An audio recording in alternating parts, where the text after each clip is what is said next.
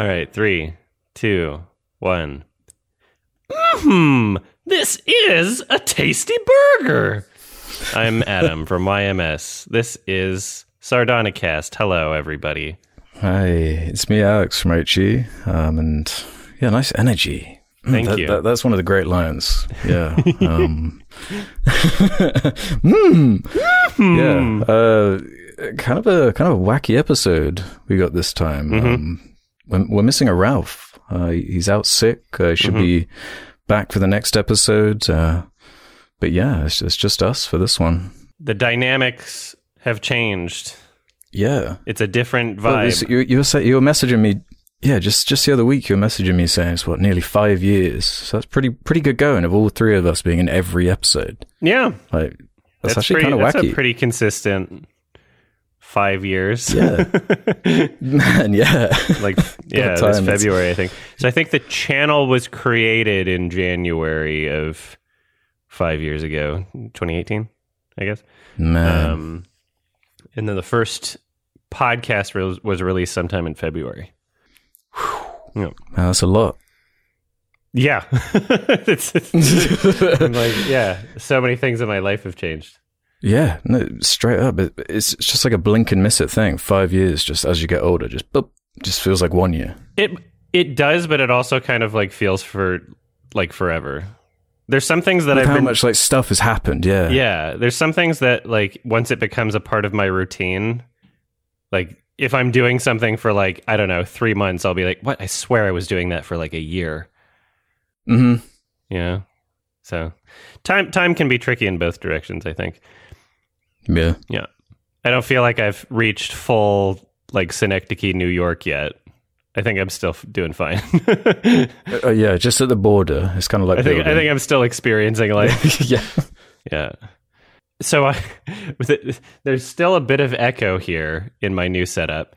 Unfortunately, I actually stayed up quite late last night, um, installing some adhesive tape with foam, like acoustic foam. Uh, you got that Uh, YouTuber foam up. Yeah, yeah. I found what I thought was like, I don't know, a good reasonable price per foam on Amazon and, you know, one that seemed to have a shape that that probably worked and uh I installed them and even after I just set them up, it wasn't like, you know, I was still getting some echo. I, I probably not as much as I Mm. am right now because uh most of them fell. Uh, so I need to get Oh, better no. glue with the adhesive tape. It's not that the tape was bad. So I just sent you a picture Oh, by yeah. the way. It's not like like the tape sucked. It's that because it's trying to attach itself onto foam, and there's like it's mostly air that it's trying to attach itself onto. They just like Yeah. peeled off overnight, which was kind of annoying. The tape's still Yeah, on the wall. My, uh, I'll have to send you the brand of double sided tape I use because mine have been up like Oh, yeah? securely. you yeah. think it's the tape? Yeah, I, I- I think it might be because Okay. mine have like been pretty consistent. They only fell down when it got like really hot in summer and like one or two panels like melted down. But uh did yours come all like shrink wrapped? Because uh, Yeah. I remember the last time I bought like a big like bulk lot of them, I had to like put them all in the in the bath. Like you had to put water on them to expand them and then wait for them to dry. It's like a whole process. It said there there were two options. You either do that or you just leave them out of the shrink wrap for like 24 hours and then they expand naturally, which was fine. But it, Oh, it okay. smelled like Yeah, yeah. shit, like the chemically smell. Oh, I left it in my room and I was just like, holy shit. I, I could tell when I left the room and came back and just opened the door and like, ugh, and I couldn't breathe. So I just, I stuck them Mm-hmm. in the, in the garage for a few days and then now it's fine. But yeah, I, I'm thinking what I'm going to do is uh, use some glue, which won't ruin the wall because I'll be gluing it to the existing adhesive tape, which seems to stick to the wall pretty fine. So Ah, okay, yeah. yeah, I used glue the first time I did it, and it was oh, it was such a pain in the ass getting that off. Uh, Mm. I had to like sandpaper it, scrape it off. That's annoying. Maybe it'll be better on that tape. Yeah. Yeah. the the most annoying part is me having to like pull out my entire desk again, hmm which is like just heavy, and I don't want to like disassemble everything, you know. Yeah, yeah. So, eh, whatever. So, speaking of uh, painful chores, my brother and I actually beat uh, Halo Infinite recently because they finally released the co-op campaign. Uh, something that I don't know is maybe a crucial part to the experience of Halo. Uh, every Bungie game had local co-op from the get-go. Um, Yeah. Then three four three. Yeah, they patched it in. Yeah, 343 decided no co op in Halo 5. And I cannot tell you how many people I know that bought Halo 5 expecting to be able to play co op locally. Like locally. Yeah, yeah, yeah And then we're just like, what? How come I can't do that? Like, to be honest, in a weird way, they were kind of saved because uh, that that campaign ain't all that. But yeah. yeah, it is a bad precedent. I know like three different couples that were like, we bought this game and the Xbox so that we could play this together. And then we found out we couldn't. Because it would be a shock. mean, it's it's like, why wouldn't you have that in the newest Halo game? It's obviously a thing that It you is should have. it's defined the whole franchise like from the beginning. The LAN parties, the whole like going around a friend's house and playing the cat. That was like Yeah. the whole thing. Like, um, oh, I, I'm I am hyped to hear what you think of this campaign because honestly, I haven't touched this game around since it came out. Um, and just the more time that passes, the more it's souring in my head. And I just my takeaway is just just get this franchise like a new voice or, or something. It needs to be like taken away from the studio because they just don't seem to get it. They really don't. It's genuinely like embarrassing. it's really, it's Yeah. really like, holy shit. Wow. And like, Constantly throughout the campaign, you're reminded of this whole 343 mantra of like, we really want to get inside the character of John. And it's like, okay, there's a billion reasons why that sounds like a bad idea and it betrays this, the spirit of the rest of the franchise, obviously. But then you look at their attempt at even doing that, and you and I think like, okay, even if you had that bad idea, you could have a writer or director that could turn it into something not nearly as shit as what these this crew created of just like the most cringeworthy, embarrassing dialogue and like the story. apparently, just like a lot of things happened in between Halo 5 and this game. and they just say like, "Oh wow, all those interesting things happened," and they just don't show it. and like I can't remember. Did you ever finish Halo Five, or did No. you just give up on that? No, one? I dipped at the Yeah. beginning of level 2, so I never even I, I figured it wasn't that important Yeah. if like Master Chief's not even in the game and it wasn't fun to play. But that was kind of the issue. that they'd written themselves into such a corner. They'd like shit the bed to such a degree that where to start Halo Infinite, where like you think about it, it's their it's their third game in their like equivalent franchise. Like think about how Halo Three starts, right? It's like it's just continuing the story. It's like right where you left off. You know what's set up, and it's like just a basic, just okay, let's just keep going. Like this is Lord of the Rings or something. Let's go. Here, it's like they've got to reestablish everything again, and they've done that in every single 343 Halo game. Yeah. Every one of them has kind of a different aesthetic, different characters, different visuals, different music. It's like, it's like just bouncing all over the place. yeah, they're just throwing things at the wall and hoping something sticks. Yeah. So they like Cortana's dead, and they have other Cortana, but it's not Cortana, and she's more annoying and stupid. And she just like Yeah, she's it's like- constantly got these sarcastic little like quips, like just the constantly complaining. yeah, but what what you just said about like Cortana death and trying to add like uh, more Oh, yeah. character to Chief or whatever, they they already did that in Halo Four. Like that was yeah, that was they already attempted that and it didn't really work that well. And now I guess, man, the, the Halo fan base is like so desperate, and at least it like it looked like a Halo game a bit more. Like the, the art direction was a bit more in line, so people I guess were more okay with it. Because I mean, if you look at reviews for the campaign of this game, it's weirdly high, like high eighties, and man, I, I really don't know what people are experiencing or smoking. Like, I think most people don't give a shit about the, this campaign story and are just like in it for the multiplayer. And even the campaign, I think most people experiencing that are probably just enjoying the open world, like constantly never ending quests of like, oh, you clear this base and you get a thing and you can upgrade and then you can get weapons and blah, blah, blah. Yeah. This sense of like progressive achievement that a lot of people who play video games really love.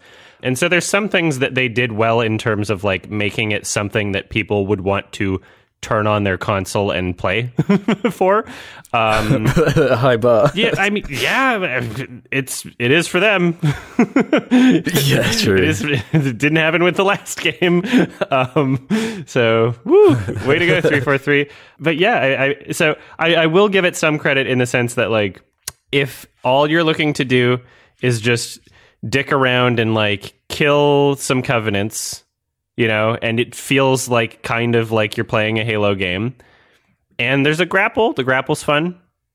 Um, then you know those things that they make they make for some fun stuff. Yeah, I'm I'm torn on that grapple hook, man. I feel like the grapple's like a it's a fun idea and premise. It's fun in like Doom Eternal or Titanfall or myriad other games that are kind of designed around it. But I feel like it kind of defeats a lot of the fun of like what made those original games work. Like, did you notice how like vehicles like uh, they're basically irrelevant. They're redundant now. You you can you have a grapple hook that recharges in a couple of seconds, and when you get good enough with it, you can basically just fly around any environment Yeah, and just defeat anything with ease. You'd have to take it away. I liked some of the vehicles, and I liked the, the what was it, the gun goose or whatever. Um, Yeah, and I obviously, you know, Ghost is fun. Uh, my big problem is that the environment was kind of like Death Stranding, where it was like, uh, like yeah, like, like, am I not supposed to have a vehicle? and so you just kind of resort to using the uh, the grapple hook to get everywhere because your vehicle gets stuck on like the tiniest rock. And unlike at any other Halo game, it's like okay, well, I'd be able to just like reverse and go forward or like bump it a little bit and then it, you know get it unjammed and just keep going. But this game, it's like the the design of the maps are just so fucking stupid. I have to assume that like a big chunk of it was just like eh, procedurally generated or something like that, like not real design or like just randomly designed in a way where they weren't considering whether or not you should be able to use a vehicle. It's like, yeah, what is the point of a vehicle anymore? Like you can only bring it so far like you can't bring it to like the next base because you'll just get it stuck Yeah. along the way. Like it, it's an absolute rarity that you'll still be able to have your vehicle by the time you get to somewhere you're actually trying to go, which is it is just Yeah. insanely infuriating for a Halo game, especially. Uh, in in theory, I'm kind of okay with there being open world elements implemented into the design. Like they they did it in ODST a little bit, but it was like very limited and you know brief. Mm-hmm. But th- it seems like it came at the expense of that linear campaign with the you know the more linear design missions where it's more guided and they can have the set piece. They can have the moment where a, a huge ship comes down and the you know the gravity goes crazy and things are flying mm-hmm. everywhere. That there's like nothing like that.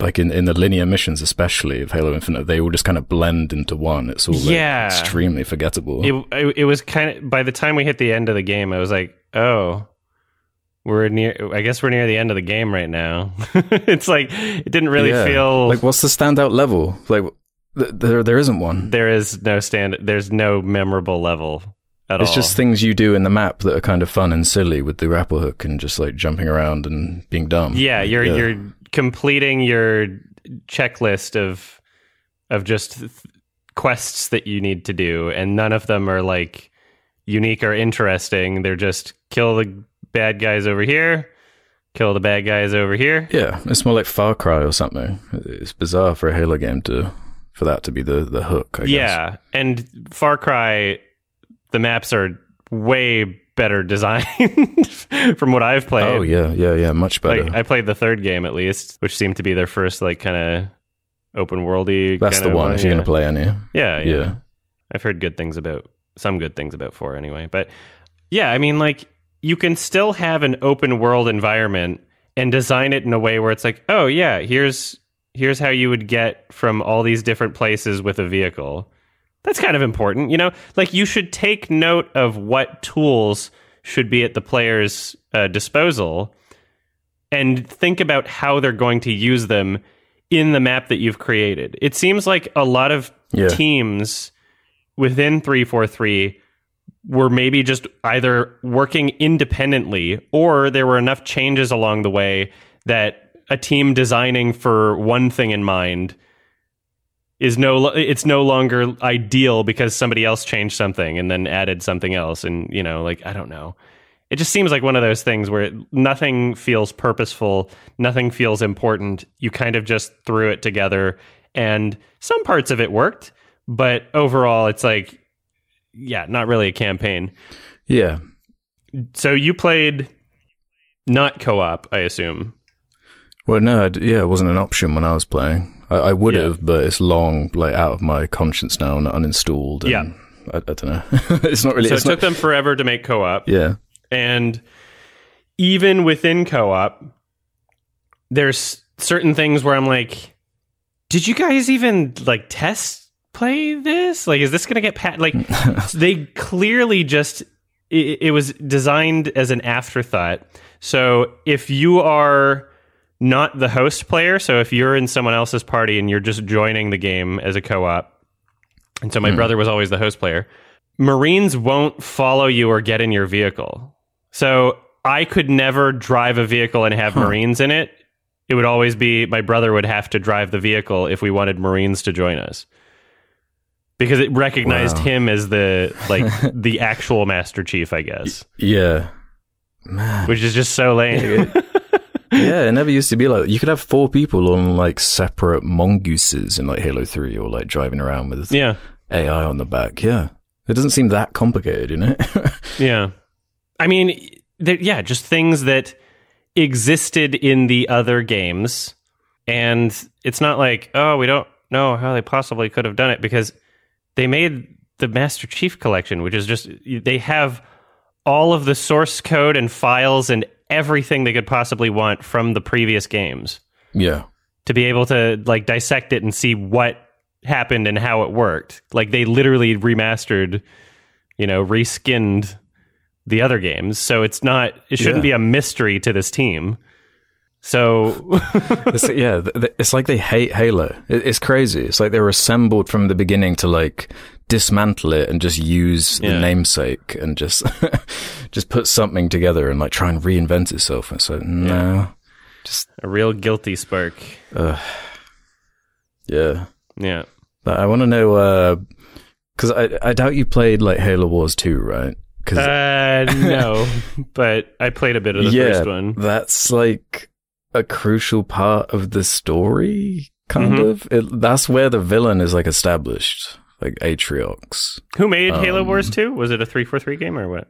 It was a three for three, and I want to say a certain affinity um, combo. It's it's an it's an RTS, so it's not like Yeah. Um, it's like kind of a combo. They didn't have any involvement with the first Halo Wars, did they? No, I think that was a different Yeah. team. I think that was Ensemble or something. Um, yeah, I don't think 343 had existed yet. No, but but my point being, um, th there's that there's that opening cutscene, isn't there, in Halo Infinite, where like it's like a pre-rendered thing, and it ends with like that big brute character who like nearly kills him or something, and then he's like teased as being dead, and then it shifts to like a different villain, this like screamy monkey Mhm. guy. Um, what was that like? For, if you like didn't play Halo Wars two, surely it was like a like a what? Like what is happening right now? I, I didn't care. I was just like, eh, yeah, it's like they were trying to rush to I don't give f- figure out some stakes, so- something. Yeah, yeah, I was so uninvested. uh, yeah. The, the whole story in general. Yeah, well, tell me what you thought of like the the, story as a whole, like where it like goes. what fucking um, story? like it was, I was just Yeah, that- checked out. I was talking over a lot of it just because I just, there wasn't anything interesting. And occasionally I would be like, okay, I'm going to listen to this, and then Cortana would, well, not Cortana, would just say something so fucking annoying, and I'd just be like, oh, like there would always just be some absolute cringe. oh yeah, And then, you know, I'd hear Steve Downes again and I'd be like, you know, maybe now's the time to like to just replace it. He sounds like an old man. mm. This is a real Which- like which they could have done something situation. you know. Yeah.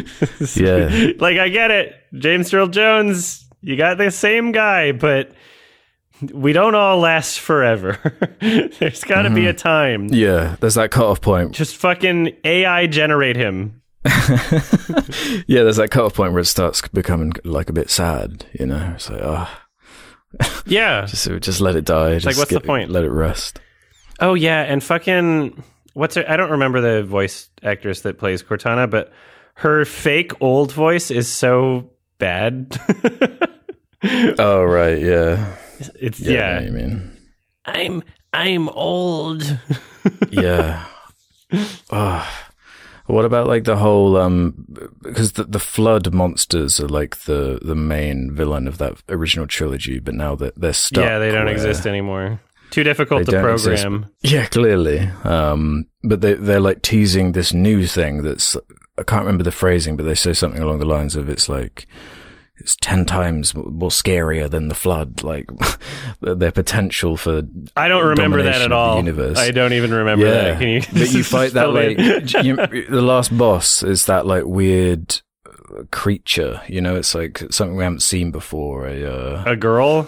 it's I don't know. It's like a bug thing. It's like a girl thing. It's it's like yeah, it's supposed to be one of this new race. no gamer has seen before. yeah, I I, can't rem- even remember what it was called. It was so forgettable. and they were just like, oh She was just teleporting, and she was not that difficult. yeah, that thing. and it was kind of like Yeah, yeah. and they were like, oh, this thing has actually been here the whole time, and it's even more ancienter and Oh, scarier than. that's funny. yeah, yeah, Yeah, I uh, yeah. They, they've like spent all the goodwill. did not leave an impression on me because we just did the boss battle of the fucking, you know, the big brute guy with the weird teeth, yeah, yeah. and he was much more difficult than she was. Mm. Yeah, he's running around with that hammer. And I was like, why are you? Why why is this the final boss if it's easier? Like that's weird. Yeah, yeah, true. Yeah, weird is just the that's the word for the whole game. I mean, and like, when did it come out? Twenty twenty one, November twenty twenty one. Yeah, man, and it's like, well, we're in twenty twenty three now, and it's like Yeah. the same state. You would have thought there'd be some kind of. I thought they were going to go for some kind of destiny. Like every few months, there'd be like a, a new story to play or something like this. But no, No. Now you can re- now you can replay levels. That that's like the last big patch or whatever. That's Like, crazy. You can replay levels at the time. Yeah. Wow.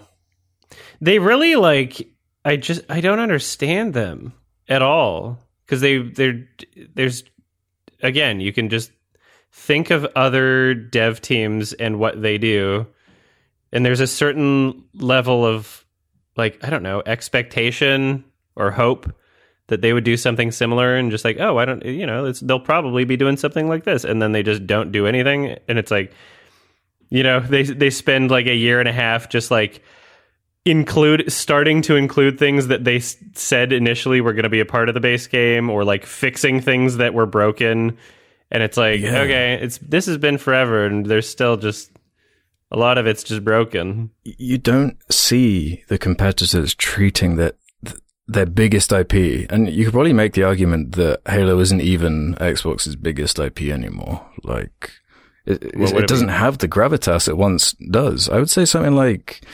Even like Forza, Sea of Thieves, or one of these things that, that get more. Nah, Halo's still the biggest. Well, yeah, but that that's what's so shocking though. You don't see Sony doing this for God of War with Mario, you know, like on Nintendo. So they don't they don't treat their their, their face like that. You know, it, it's, it's crazy to me.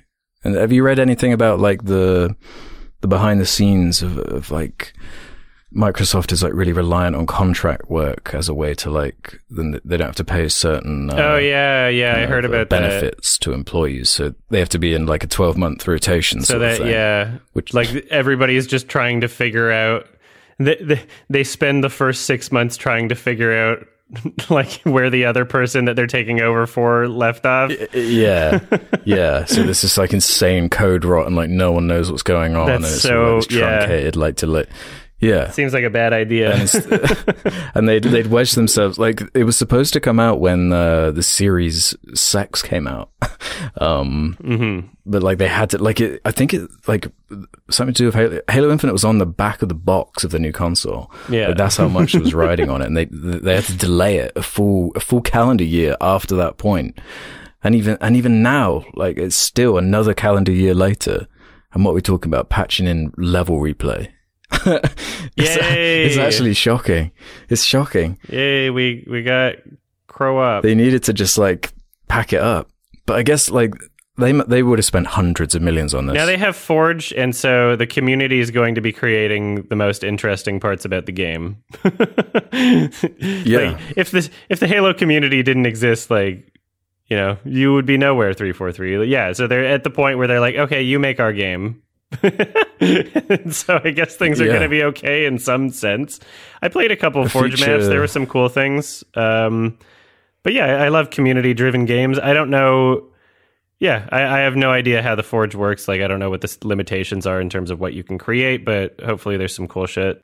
I do. I, I did one notice one thing that was kind of irritating though, is people were creating um, like scaled uh, uh, one to one scale versions of other Halo maps. You'd see like, oh, like Blood Gulch or like some other thing, and every single one of them that I see, I'm like, the textures are too shiny.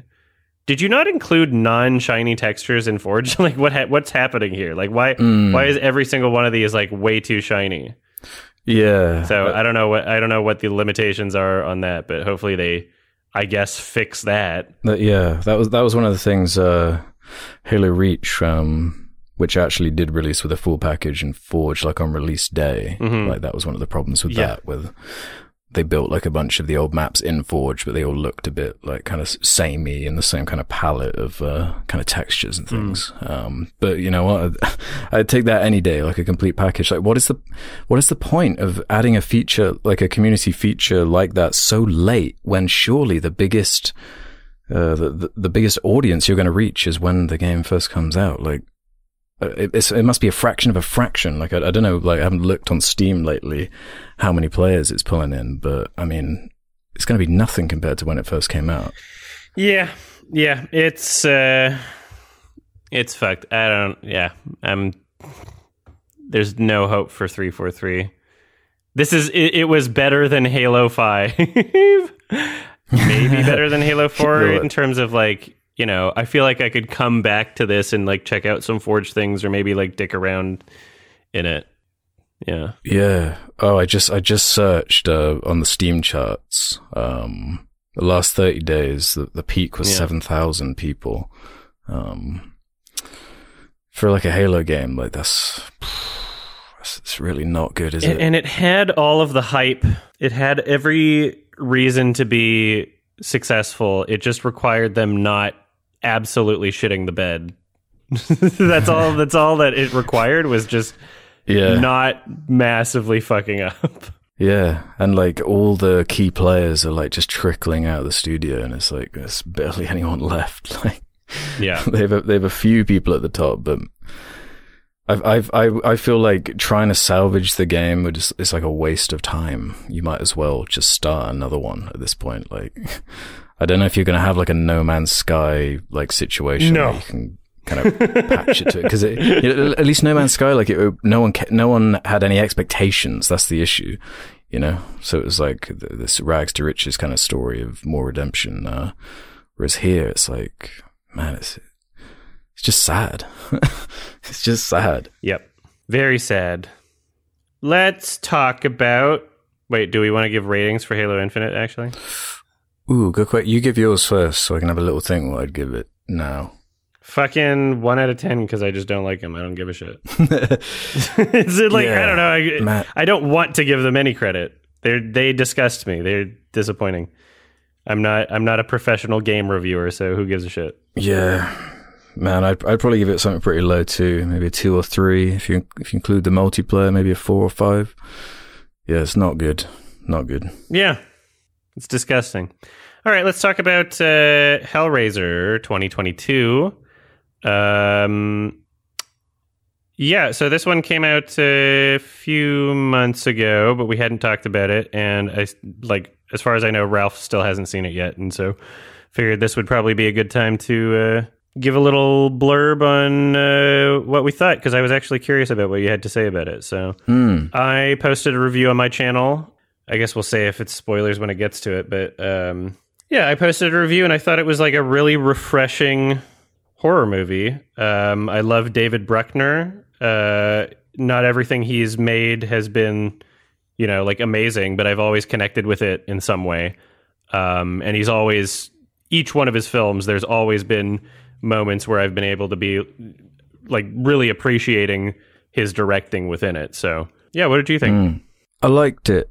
I think I'm, I think I'm a little bit below you because, like you, I, I I've been drawn to David Bruckner, especially with The Ritual. Mhm. There was something about that movie. I thought that was a unique setting. I loved the uh, the implementation of that uh, the creature in the movie. That kind of uh, I can't remember where they were in Sweden or the Netherlands or something, and that kind of myth angle. I, Mm-hmm. I really liked that. Really creepy and cool and kind of unique, uh, and kind of quaint. But Hellraiser is, is one of the, it's, it's a franchise, which I don't really have much familiarity with. And I, I did watch the original, went back and, and visited that and before watching this one, uh, to see kind of what the, the general outline is with these, uh, these demons that they're like a weird cult, uh, with the, what's their hook again? They're like steampunk torture kind of gods. They're like fetishists or something, kind of. But um, yeah. yeah, it's like it's a weirdly kind of like Kind of cosmic horror. it's like yeah, yeah, that's a way to put it. But so yeah, they're in the first film. The way that they kind of set up these Cenobites, I think, is what they're called. Um, That's right. Yeah, the Cenobites. They don't show up until like at least halfway through the movie in the first Hellraiser. Yeah. And they're almost kind of like a neutral evil in a way where they're not even they're not even really like killing people because they're you know it's like their will it, it's like it's like they're using rules that were just set up before they existed and they're just doing what they're programmed to do as like a machine Yeah. kind of would but with some personality and just like uh, well those are the rules sort of thing and and i mean like even in the first movie they do kind of give uh, the main character like a chance to save herself they're like well you bring us this person you know? so Yeah. they're kind of they're not really villains in a way in the first film and so they kind of change that dynamic in the remake which i'm all for because it you know you don't need to use the same rules of the first film when you're creating something new and i feel like it does serve its own narrative function in this way i don't i don't feel like Yeah. like i'm missing anything from that Uh, it, it definitely kind of needed like a refresh too, because how many of those original Hellraiser? There were what, like four or five? I think, not- I think there's probably at least five. There's a lot of like straight to video ones that are apparently really shit, is what people have told me. yeah, exactly. So I only felt like the first one was really worth visiting. But I was kind of of the opinion that I, I, I liked the original Hellra- Hellraiser a little bit more, but I did respect the approach of this remake. Mhm. Um, well, the, the creature design is fun, a lot of like practical effects in there.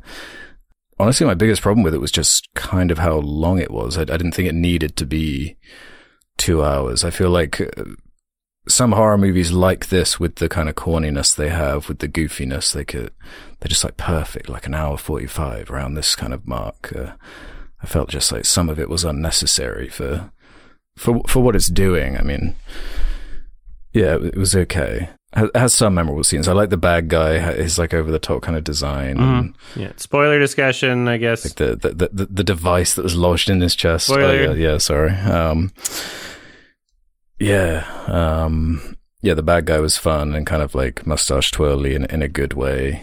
Uh, yeah, yeah. It was it, there. There's some kind of like you know campy elements to it for sure.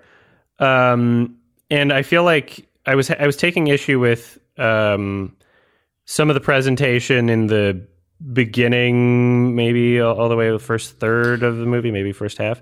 Like there was kind of like this weird, um, kind of like trailery music where things were like a little too mm-hmm. like corny and intense in terms of how it was being presented.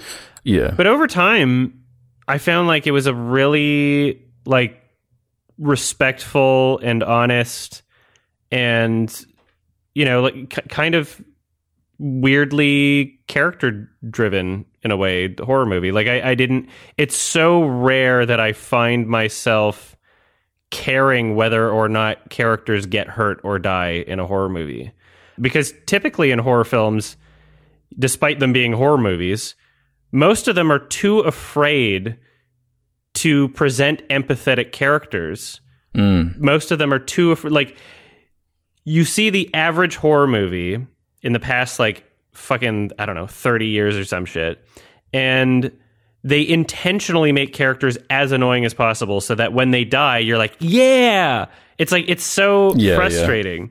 Cuz I I think that true horror is having something taken from you that you like is having having the experience of of like oh shit mm. I didn't want that character to die. They didn't deserve it. Or like I actually feel bad. Like there's something there that I experienced during this film that I that I realized as I was watching it like fuck I this is kind of what I've been itching for in horror movies for so long is for me to see a character die and not want them to die and be like holy shit like fuck this sucks.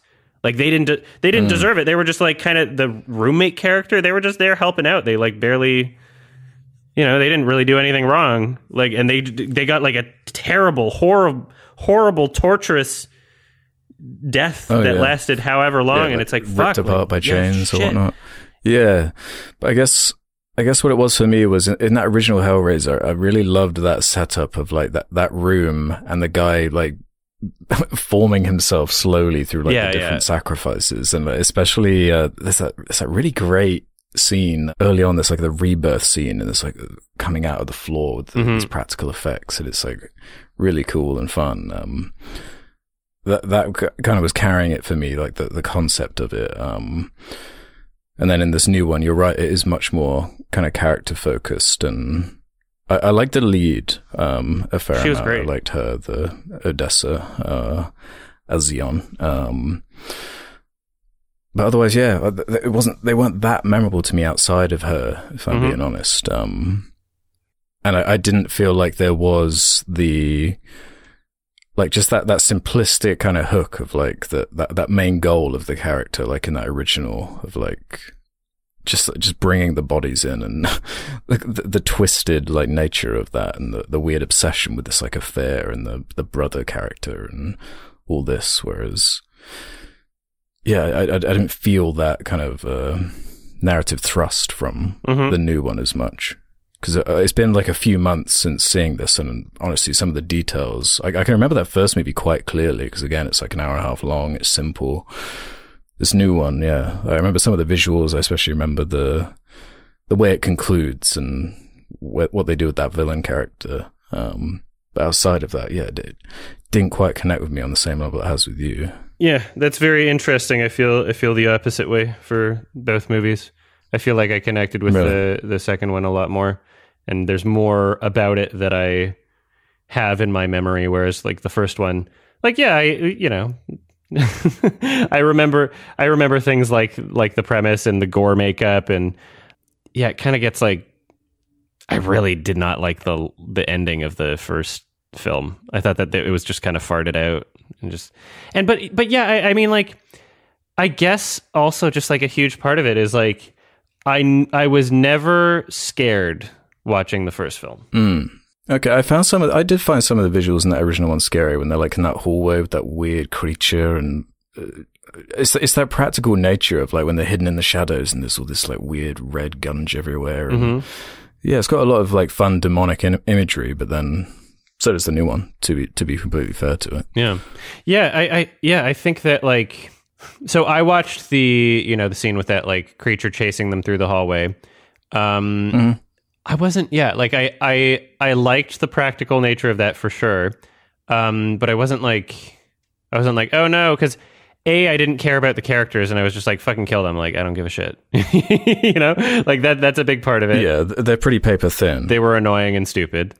Uh, and you know, not not all the shots of the practical effects like worked great. I think that the the makeup effects for like the gore were fan, pretty fantastic in the original, but like some of them, some of the, like the puppets and stuff, like you could see the puppeteer's feet like underneath as it's like chasing them. I'm like, okay, There's a, there's a particularly bad shot, like towards the end. It's like a special effects shot. Yeah. there's like lightning or something like that, and it, it it looks like comically bad. But that was another kind of layer of enjoyment to me. Was like the when did it come out? Like '87. It's just like a. It seemed fairly low budget and just kind of like shambled together and like weird details. Like um, I think one of the one of the characters was. I can't remember which way round it was. I think they were an English actor, but they dubbed all of their lines with like an American or something. Oh, because it was supposed to be set somewhere. Yeah, so like there's this one character who's got like just this crazy like dubbed thing going on, and it's like really oh distracting. yeah.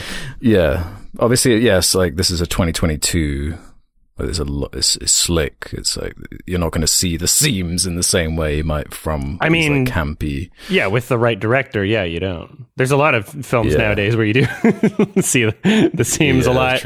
Um, but yeah, David Bruckner is like super competent, um, very talented, and like I'm I'm always excited to see new films from him, and I'm you know just happy that he's creating more.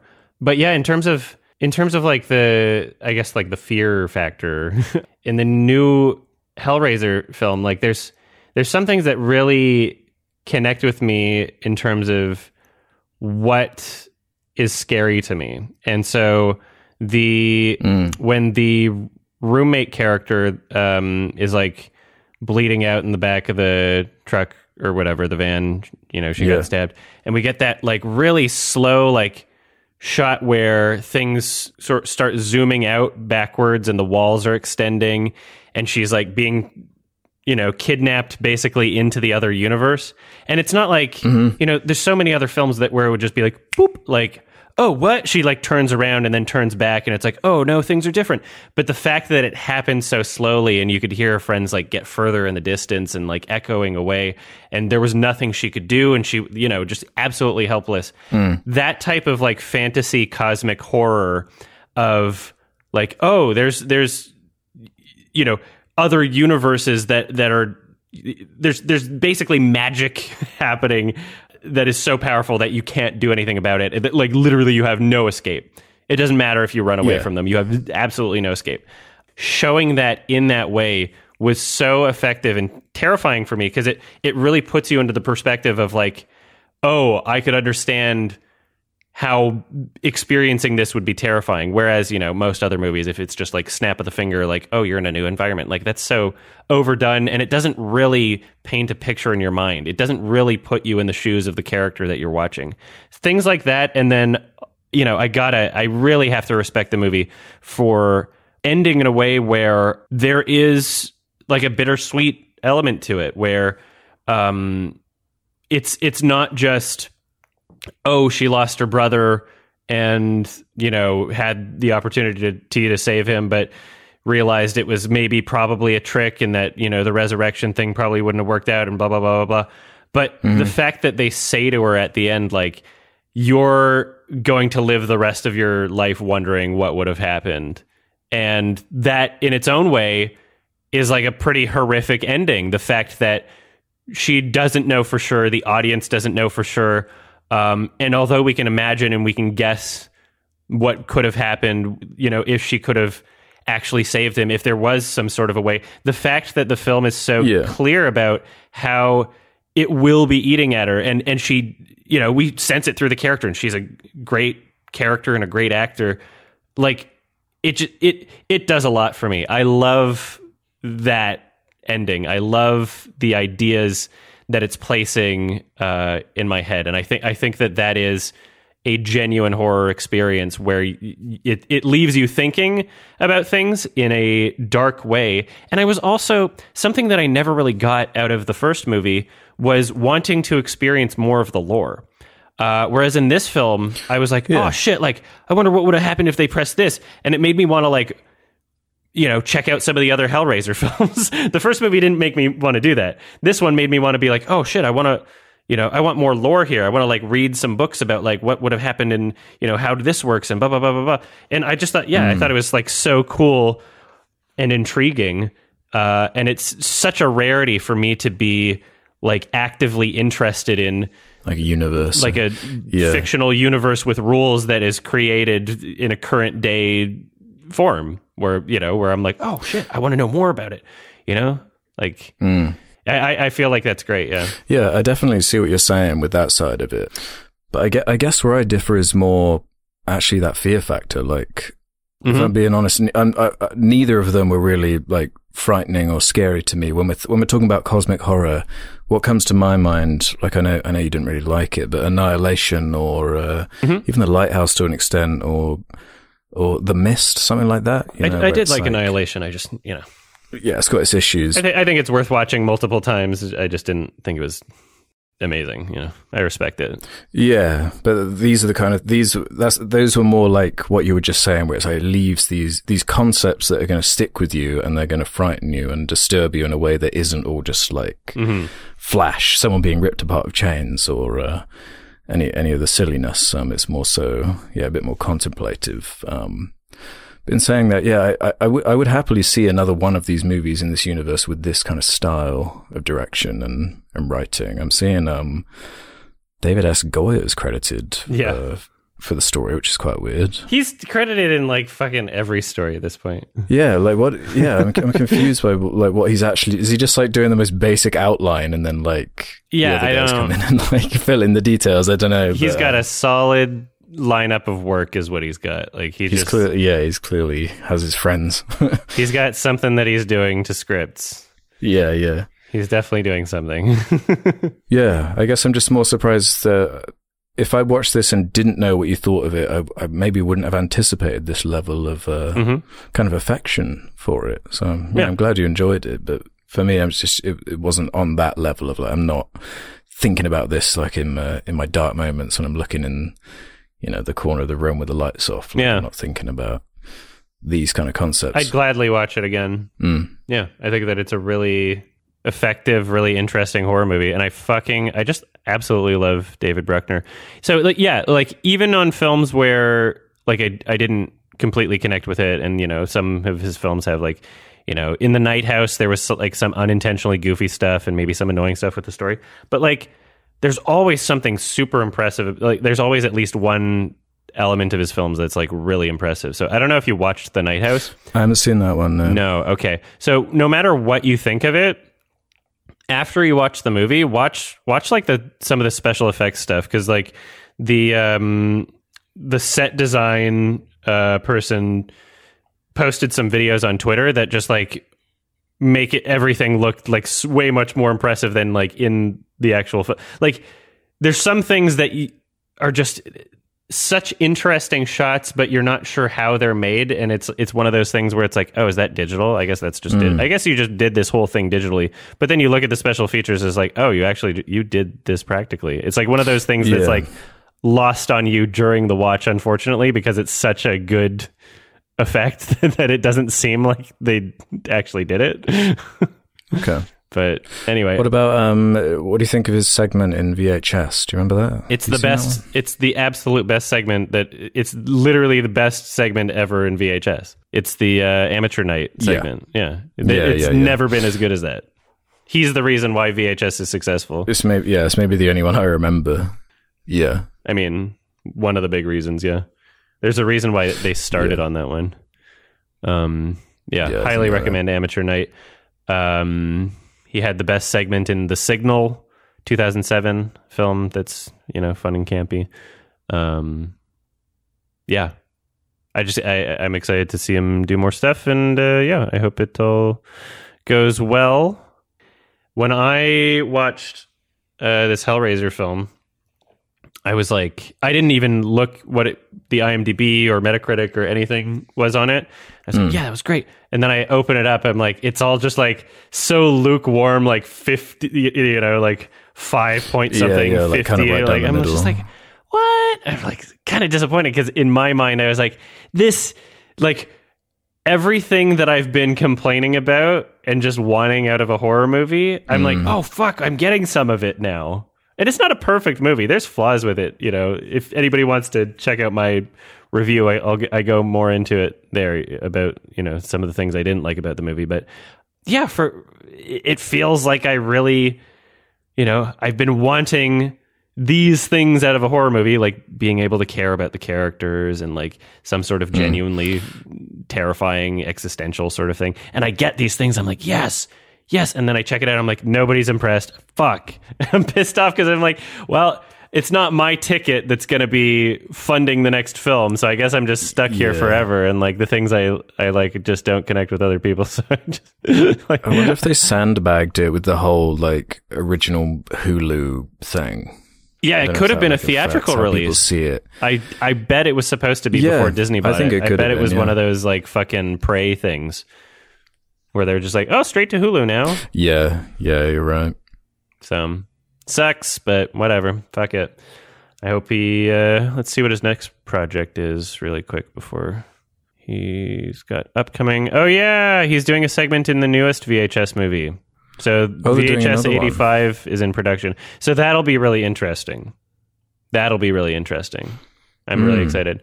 Yeah, there's Yeah. him and who else is directing? Oh, Scott Derrickson, which you know, not huge on, but could be interesting to see him do like a segment thing. Um, I'm sure his will probably be like one of the better ones, honestly.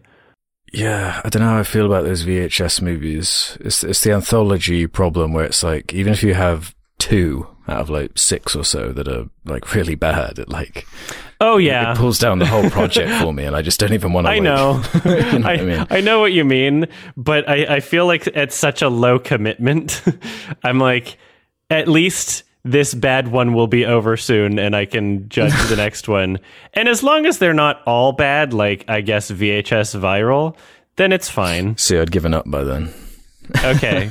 I never saw that one. I would say um, there's two really fun segments in VHS 99 that are worth watching for. VHS 99 Okay. was was worth watching. The f- first segment might make you want to unalive in a video game, but none of them are as bad as the first one. And then there's yeah, there's some good ones in there. Okay. The first one is like how like have you have you touched a camera? yeah, yeah, God, it's all over the place, isn't it? Yeah. Anyway, um, yeah, ratings for uh, uh, Hellraisers. Um, Yeah. yeah, I don't remember what I gave the first one.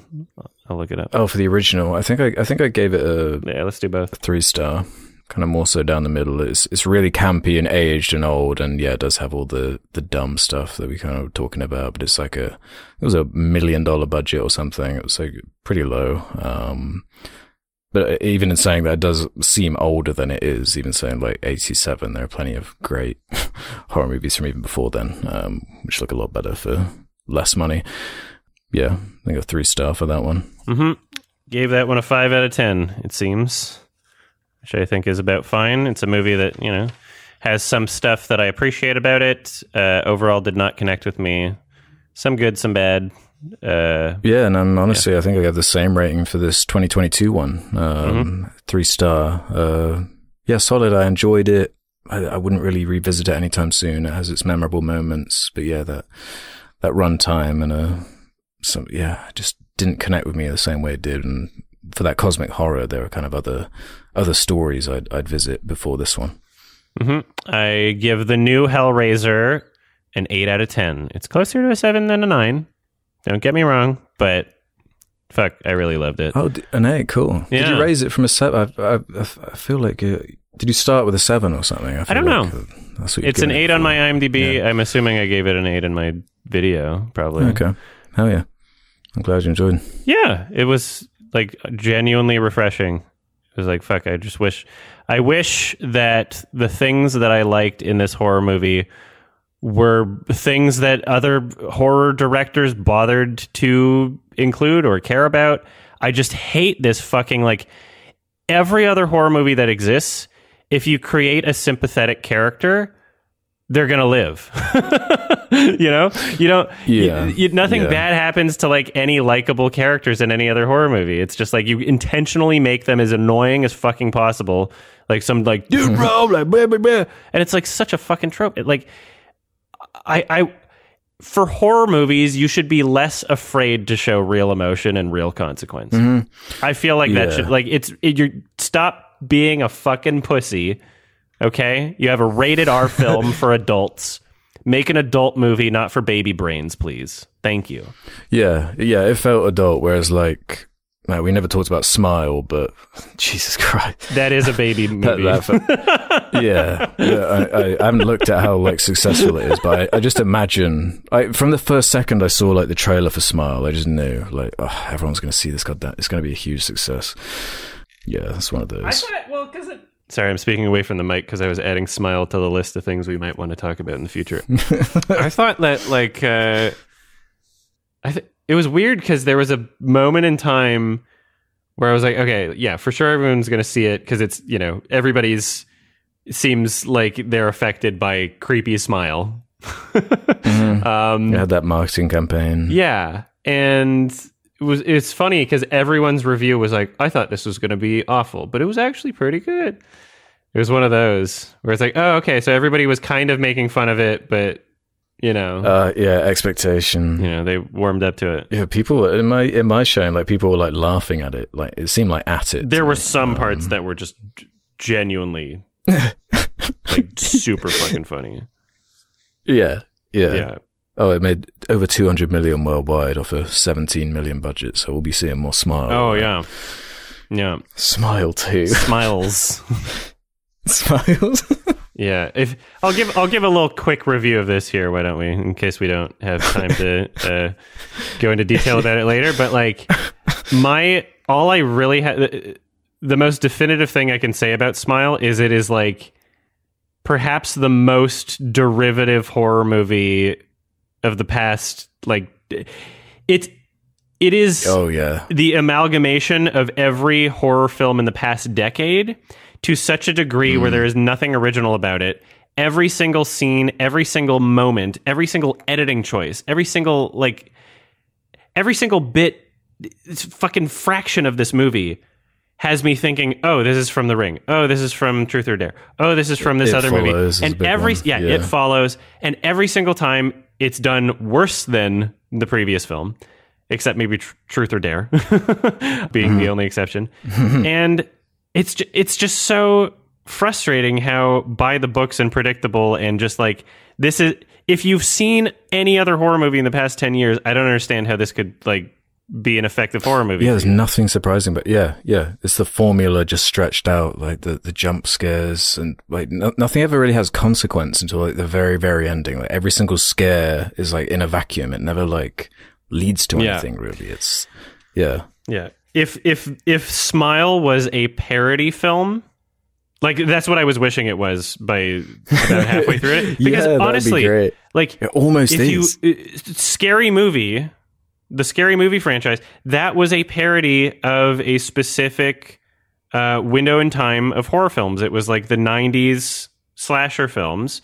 it parodied mm. scream i know what you did last summer and it was this huge like okay this is a piece in time of what horror movies are culturally and we are playing on the tropes of those those horror films that's what smile was but it wasn't trying to be funny and i feel like if it just if it just changed a little bit in tone and it had some extra jokes in there, it could have been a fucking fantastic parody movie. It genuinely could have. yeah, that no. birthday party scene. Oh yeah, yeah, yeah. Literally oh. unchanged, oh, yeah, unchanged, and it would have fit. It would have fit perfectly in a parody horror movie. You wouldn't have to change a single moment of that entire birthday party scene. Yeah, oh, that would so true. legit. So, yeah, I feel like there was a a better movie within Smile like like you could literally edit it into a better movie just by making yeah. it an intentional parody because in that sense it's genius because it's like oh yeah. you're clearly commenting on these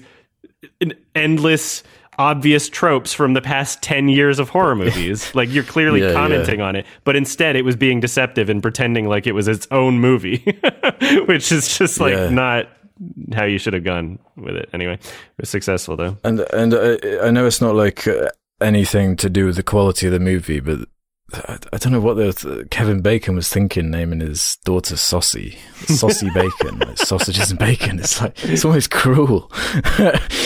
That's pretty good. Uh, I think I gave Smile like what three. If we want to do ratings, I think that was a one star for me. These like these are the horror movies that they just really get under my skin mm-hmm. after about like an hour. It's like, man, you really have nothing, do you? Absolutely. Yeah. Nothing. Yeah. This is everything we've seen before. I wish it was more yeah, honest. I gave it a one. Yeah. I gave it a three. I think that some of the actors were fine. Oh my god! Remember A Train? He sucked.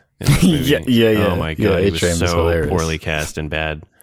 Holy shit! Yeah, but there were some good performances from some other people in it, and yeah, like it, it wasn't as incompetent as it could have been, but still, yeah, just like entirely unoriginal to such a degree where like you're not even really watching a movie anymore. You're just like, oh, being reminded of other films that have existed. There's not a single original molecule in this film's entire body. So Yeah. Yeah, how many like what other basic like human type things they have left to even turn into like horror movies? We've had like the deaf guy, the blind guy, the now the smiling woman. Like running out of like these concepts. Like what is even left? Because that's like a big thing in like creepy pastas and shit, isn't it? Like the smiling th- smile dog or whatever. Like that's always been like associated with kind of scary imagery. It's all yeah. The creepy smile just freaks people out, which is just fun to me. I've never like I I get it to to like I, I get like a tiny degree of it, but it doesn't really scare me. And so it was always funny, just like I don't know, doing that in my videos, like my Frozen review. But then like people mm-hmm. people would be like le- legitimately scared. They'd be like, "Whoa, you scared me!" like in the comments, like that was uh-huh. terrifying. And then I yeah, Yeah, I yeah. realized just how effective it was. And then they started making movies just and that was the whole movie, like Truth or Dare or Smile. And I'm like, "Oh, you can literally just that's the horror now. Like that that's the horror movie thing is you just smile creepy and that's that's it. That's the Yeah. danger. I guess some people are just easy to scare. It, it yeah, I mean, we're all working off of, you know, emotions and some are baked into our, you know, instinctual parts of our DNA and fear is one of those things. You can just some people have phobias, some people are scared of clowns, you know. Apparently a lot of people are s- scared by people smiling. So um, All right, we're going to talk about Pulp Fiction. It was the film that I recommended. Um, I watched it in 4K on a television that has 4K on it, and I thought it looked great. And I hadn't seen it in a while. I think it's been probably, I don't know, I want to say somewhere between five and ten years since I've seen it. yeah, it's probably been about five years for me. Yeah. But who knows? I don't have a great perception of time anyway. It's a classic. All right, let's move into our ratings. No, Cool. let's talk about Yeah, um, yeah, what did what uh what do you think? Any any new kind of revelations watching the film?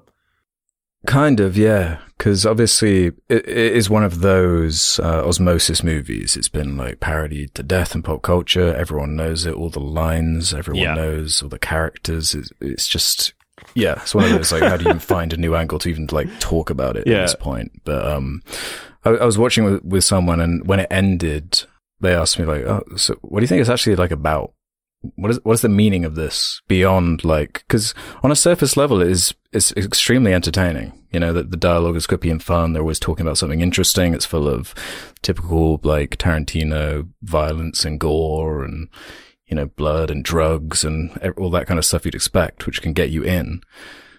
But trying to come up with like what what is the film saying more so is really what i was like thinking about and trying to get out of it, and especially like the the arcs of these these three main characters, be it um, uh, oh, Vincent, Butch, and Jules. That's Mhm. right. Um, and like where they take it and what what they're trying to say with it, or what I think they're trying to say with it. I don't know if you want to delve into it now or Yeah, spoiler discussion. Let's approach it, fucking do it- it. yeah, because it's it's an extremely ambitious movie. This it's kind of uh, its structure. It's uh, it's out of order. Characters will exist for just like a single scene, and it's kind of jumping all over the place. Yeah. And it seems kind of Non chronological. I remember the first time I saw it. Yeah, non chronological. And I remember the first time when I watched it when I was much younger, when I would have been like, I don't know, 14, 13, and not really understanding what that, that, that kind of structure was, was adding to it.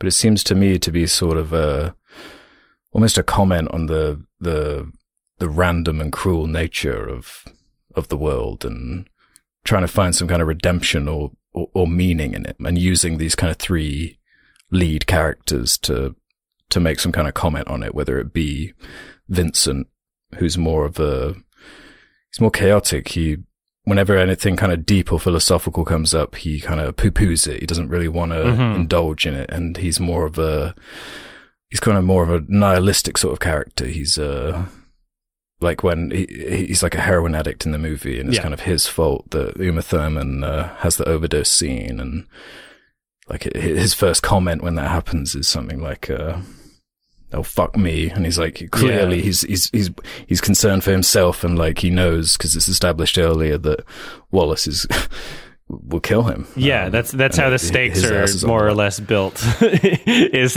is that it's Yeah. not just like oh this character's dying. It's like oh she's gonna die and I'm gonna probably get tortured.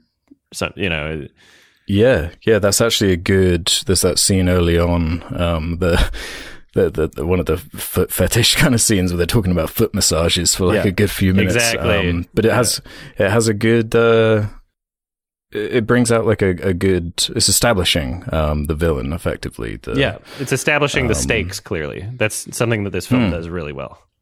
Yeah, and that's a that's a tell don't show thing at least at first, and it, that's all you would need for that because eventually you are shown a lot of Mhm. The the Wallace character's kind of power in this universe, and just this idea that um, uh, Jules he keeps he keeps like misquoting the Bible, right? Am I wrong in that? That like this this quote he keeps bringing up apparently like isn't even in the Bible. Oh, that's parts funny. of it are, but but like his version of it isn't necessarily like in the Bible. I don't know. I'm not like into scripture or anything, so that's something I was reading in the trivia afterwards, which is like well, I did. a, I a did go funny to detail. Fucking Bible confirmation, but I don't have the whole thing memorized. But I did notice that his phrasing from the beginning of the movie to the end of the movie, his phrasing slightly different.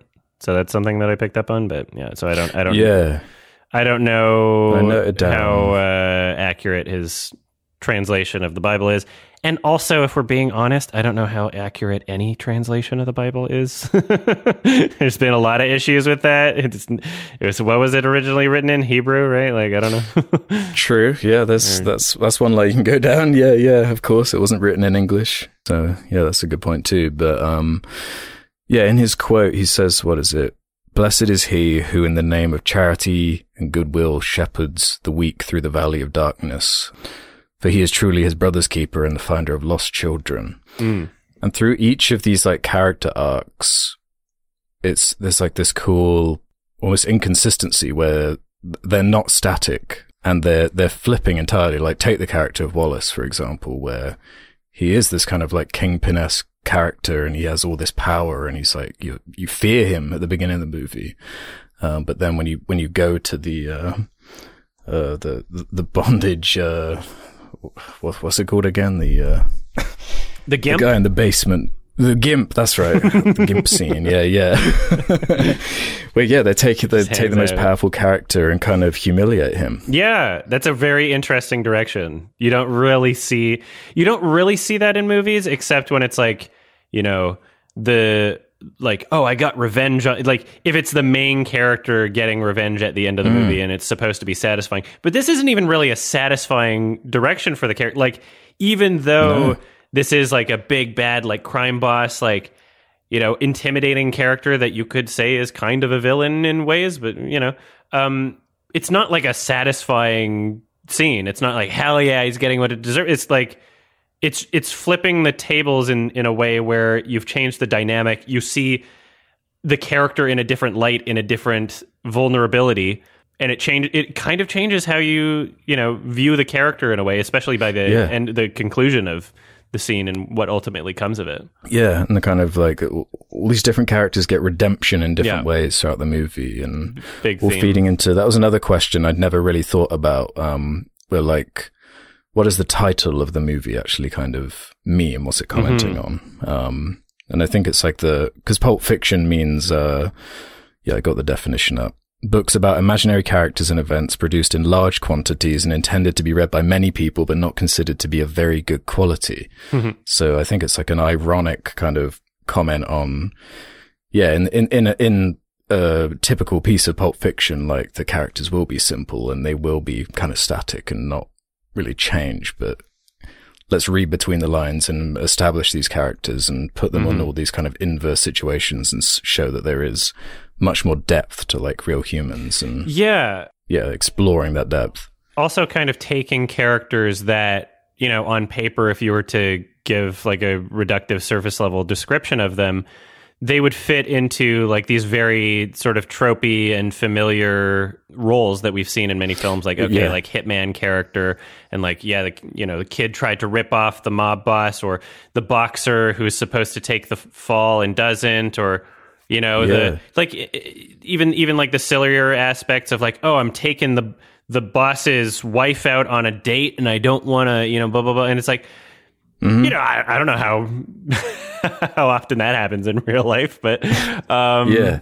you know it, it, it does something much more interesting with these characters that you know otherwise would be just familiar things we've seen before it's you know it, it's created this weird humani- humanization of uh, these hitman characters where you but Yeah. you know you don't often see in films them having just banter and just you know talking about fucking McDonald's and you know things yeah, like that. What they're talking over on the drive over. It's Yeah. like a funny concept to like take the, the dead air that there would be and like what what would they be talking about? And it's just like the most Yeah. mundane kind of stuff you can imagine. yeah, Um, instead of just like burgers and fast food. a montage and some cool music, like almost like you know you could say Reservoir Dogs, like walking with the sunglasses. Like it's it's dismantling or discarding that sort of concept and yeah, filling in the parts that would be off screen, off camera, like between scenes in any other film. Yeah, well, like if you take the character of like Butch, he was a boxer. You, you never see him in a fight. Like it's just not. True. The story is not interested in showing that kind of. act- It's not what it's about at all. It's more about like, and it's always been like Tarantino's strength is what the characters are saying. It's the dialogue and especially that we haven't mentioned like the the humor that comes from it. I think it's part of what makes it so accessible. Is it is like darkly funny. It find it, it rides that perfect line of like maybe it's not like a, a laugh out loud comedy like you might imagine, you know, like a scary movie or some something dumb like that, but it has it, it finds that kind of truth in the in the humor and the, there is like the you know just just dressing them up after the accidental uh, death scene and putting them in the Tarantino's like clothes and there's just so much like clever humor like dotted in there and it never takes it too far beyond. Yeah. Yeah, it's really, really interesting. So yeah, this is his, I guess, second film that he directed. Why Yeah. did IMDb change mm-hmm. their layout? It's so diff. I can see writer. I know it's quite annoying. Where the fuck is? Where the hell is director? Writer, actor, producer, and then I'm at the end. Clearly, he's a director. What the fuck? And it's like different on mobile. Yeah. Where's his director credits? what the hell? oh, that pisses me off. What the fuck? They're owned by Amazon. Like Yeah. You're, where actually is it? Like, um, oh, do you have to press ex- Oh, no. No, that doesn't do you it. You can't find it either. yeah. I was My just like God. looking up because I've got it open. Okay, Oh, on that top Here bar, yeah, you've got you to press to director, close. You have to close the other three that are open because there's more credits for actor, writer, and producer. He has 21 credits for director. So yeah, you have to close the other ones. Oh my god, that was a nightmare. That's ridiculous. Holy shit. Jesus Christ. Okay, so yeah. So second feature. yeah. What is this? My best friend's birthday here. I've never heard of this. Quentin Tarantino's first feature before. Okay, so I was wrong about what his first movie was. Oh, I've never really? heard of this. Does this like? Yeah, I've never heard of this. Yeah. Well, watch this. Like, do you count these? I, I, I don't really know how you count it. Yeah. It's feature length, Yeah. True. and then apparently there was a Reservoir Dogs short. Okay. Yeah, it's like credited as a deleted scene or something in between, but whatever. No, there's like a video before Reservoir Dogs. Oh, It's not even a deleted scene. Anyway, so yeah, Pulp Fiction after Reservoir Dogs. Reservoir Dogs was his breakout film. Uh, I think it was Mhm. at Cannes or something. Was it? It was somewhere. Well, it was successful in some way. It got some people's attention. Then he makes Pulp Fiction, and that was just a absolute phenomenon culturally. Um, cemented him for sure, and Yeah. like brought back John Travolta. Yeah, saved like a lot of actors' careers probably, and yeah, yeah, Yeah. So it's a movie that just like apparently like everybody saw like cuz it was something you know pretty fresh and new for the time and like very effective in terms of what it was doing and how it was doing it and there's you know the pretty accessible overall. You know, although I have heard the complaint from some people that like, oh, there's too much talking. It's like, okay, yeah. If you're not interested in the dialogue, if the dialogue if the dialogue isn't fun for you, then I could understand being frustrated by the movie. Yeah, I can see that. But to me, that's the main appeal. Like it's Um, Oh yeah. that that's really what is on display is that script is is that dialogue being carried by these actors yeah because i was even sho- i was shocked to read that like Do- danny uh, daniel day lewis um was apparently like interested in that john travolta part but like Oh, he cool. was he was so set on travolta like That's he so turned funny. away like daniel day lewis is like great like Wow. yeah, he- I, I there was a he was on a podcast recently where he was talking um, about some of these things and like casting,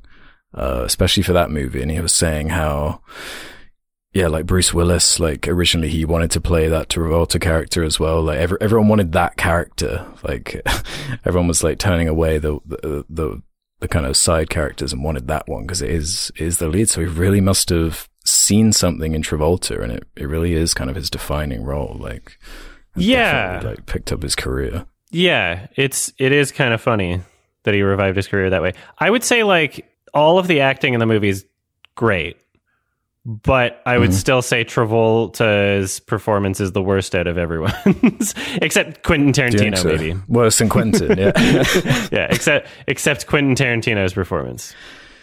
yeah, that's my big one. Is I wish because I think that was supposed to be Steve Buscemi in Oh, that yeah? role originally. I, yeah, I kind of wish uh, that would come to fruition because Buscemi is kind of a bit of an echelon above uh, Tarantino's like uh, ability. I Look, feel like I, if- I'm, I'm If you don't cast yourself in your own films, then you never get to say the N word. Okay, so true. He, yeah, he definitely likes that, doesn't he? Oh yeah, Um, that's it. Watching this Um, movie, you'd be like, "Damn, this is his favorite word." Because like everybody's saying it throughout the entire movie. I'm like, this is way Yeah, more. yeah.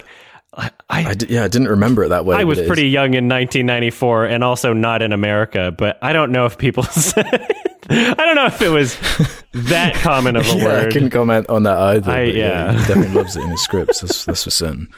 Um, Yeah, everybody's saying the N word forever in this movie. It's crazy. and it's like, yeah, and uh, it's that, and w- once you know about the foot thing, like you, you Mm. can't not see it. Like Uma Thurman's yeah. like, like she, she's not wearing shoes in like every scene. Like she didn't need to be like wearing flip flops oh on yeah, the dance. she's Yeah, yeah. dancing without shoes and like blah blah blah, and then you know, like there's some shots where it's just like it ends with like her lifting her her heel up Mhm. so you can see the sole of her foot.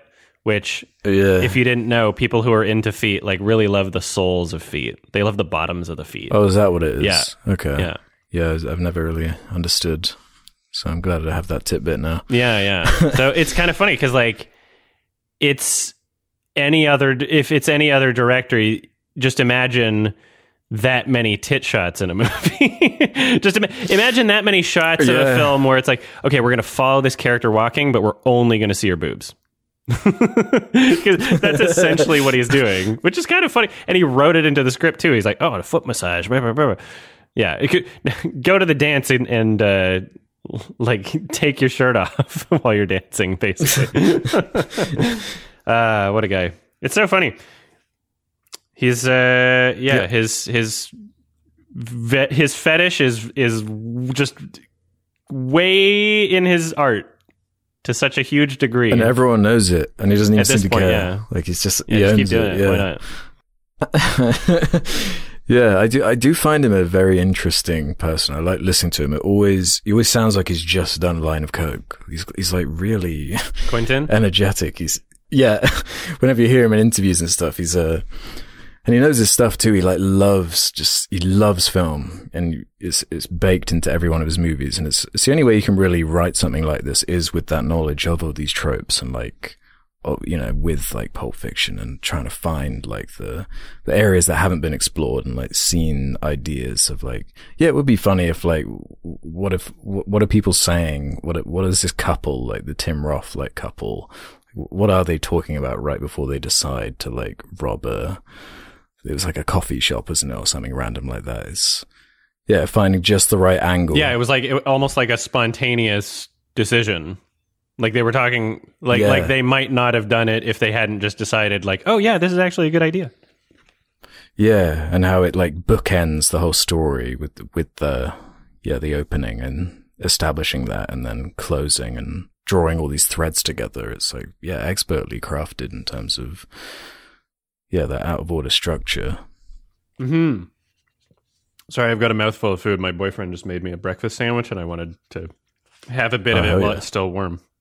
He just brought it into the room, and it's awesome. Oh yeah, I forgot it's breakfast for you. It's like yeah, I mean- sun's down here. It's two thirty p.m. Oh, we both kind of woke up late, so just one second. I'm halfway done the sandwich. Don't worry. Yeah, ate fast. you got to chew though, man. You don't want to. Don't I think you've seen me eat before, right?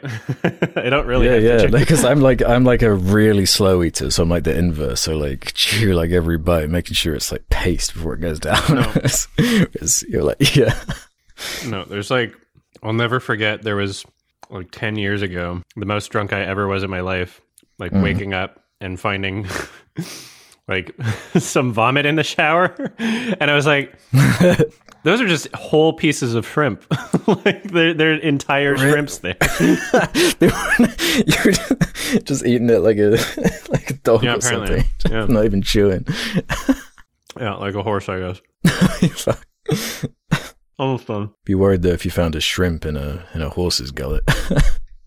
hmm Delicious. that make me hungry. It was really good. Yeah, there's a lot about this movie that I appreciate in terms of its presentation. There aren't Mm. many cuts at all in the movie. No, A lot of long takes. yeah, not that many locations either. They kind of just stick to like really strong scenes. Yeah. Yeah, some long That sort of scenes where you just get to absorb the characters and just yeah, just really you just get to soak things in in a way that you don't often get to do in most films. Yeah, but but it it doesn't feel like at the expense of like scope. It still feels like a big city and this big like intertwining story Mhm. of like more that's going on outside it. You know? Yeah, one of my favorite shots was um, Butch walking through the fence, and just like Mm. you know how he decides to uh, not park directly outside his apartment while he he thinks he's going to get killed. How the camera goes through it, and just yeah, it's a really nice, smooth shot. You don't feel like oh yeah, you know, there's no like shaking cameraman jumping through the hole or whatever. It's clearly like passed Mhm. off to somebody, but yeah, really smooth transition in that way.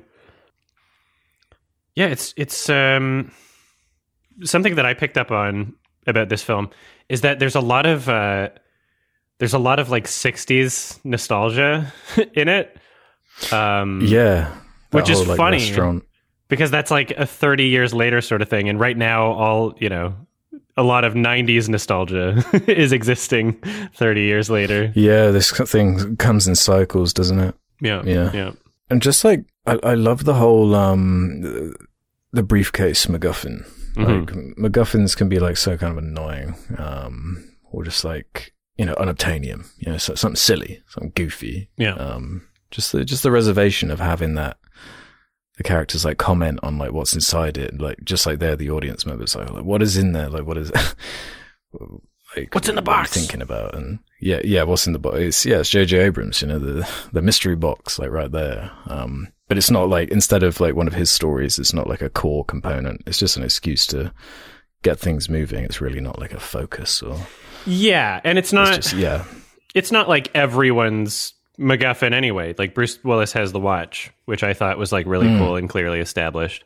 And you know the if you took the briefcase out of the story and just replaced it with a lot of money, the story would work just as well. yeah, or a diamond or something. Yeah, yeah. But it's it's the it's the style. It's how it's Yeah. choosing. Like I saw a picture um earlier of uh, what the what the inside of the briefcase actually looks like, and there's Yeah, like a on light set. bulb in there, so it casts that. Yeah, on set, so it looks like yeah, it casts that kind of yellow light, so it looks like uh, something mystical or magical or gold or whatever whatever you want to impose onto it. Um, yeah, yeah, and that and that scene with the the watch is like a. A, cra- a crazy, weird, like cameo moment with Christopher Walken coming in and talking about the Oh, I love Vietnam it. War, and the, And the, just the phrasing of it too. Is he just says to this kid, "In my ass"? yeah, yeah, yeah. It's uh, yeah. Again, with the balancing the comedy just right, but it also gives him like a really strong motivation for Yeah. needing to go back to his place so he can have that little little showdown. yeah, a uh, reasonable excuse for the character, especially if he's like tormented by it in his dreams every night. You know?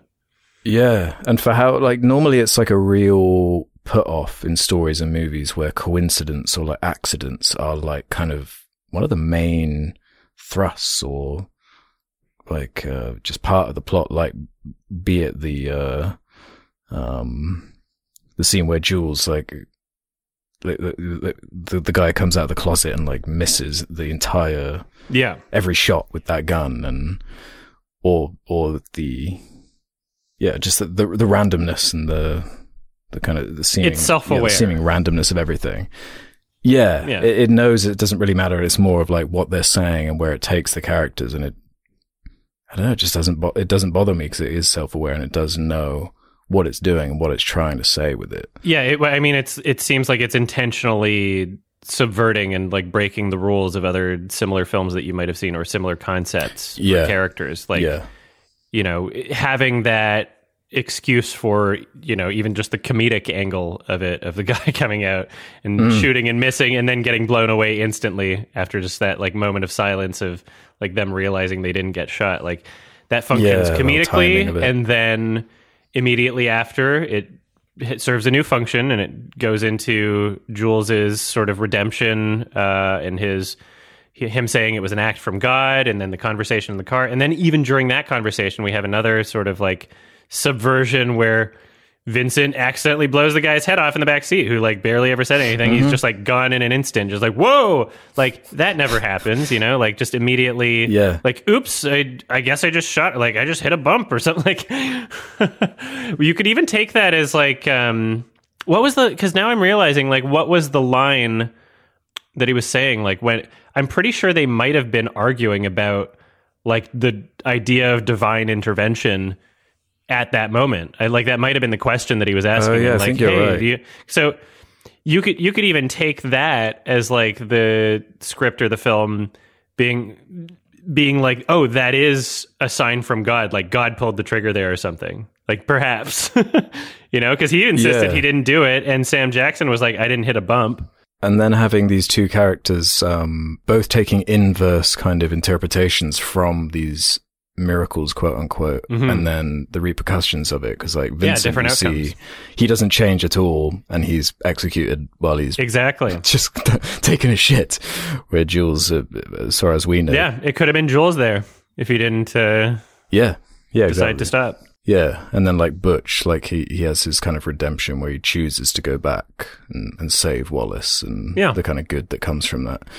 Through all this randomness, yeah. I guess it's kind of about like the choices that you make based on the chaos that is yeah, laid before you. Yeah, huge theme of redemption is just like the consistent, I guess, kind of like through line in the film.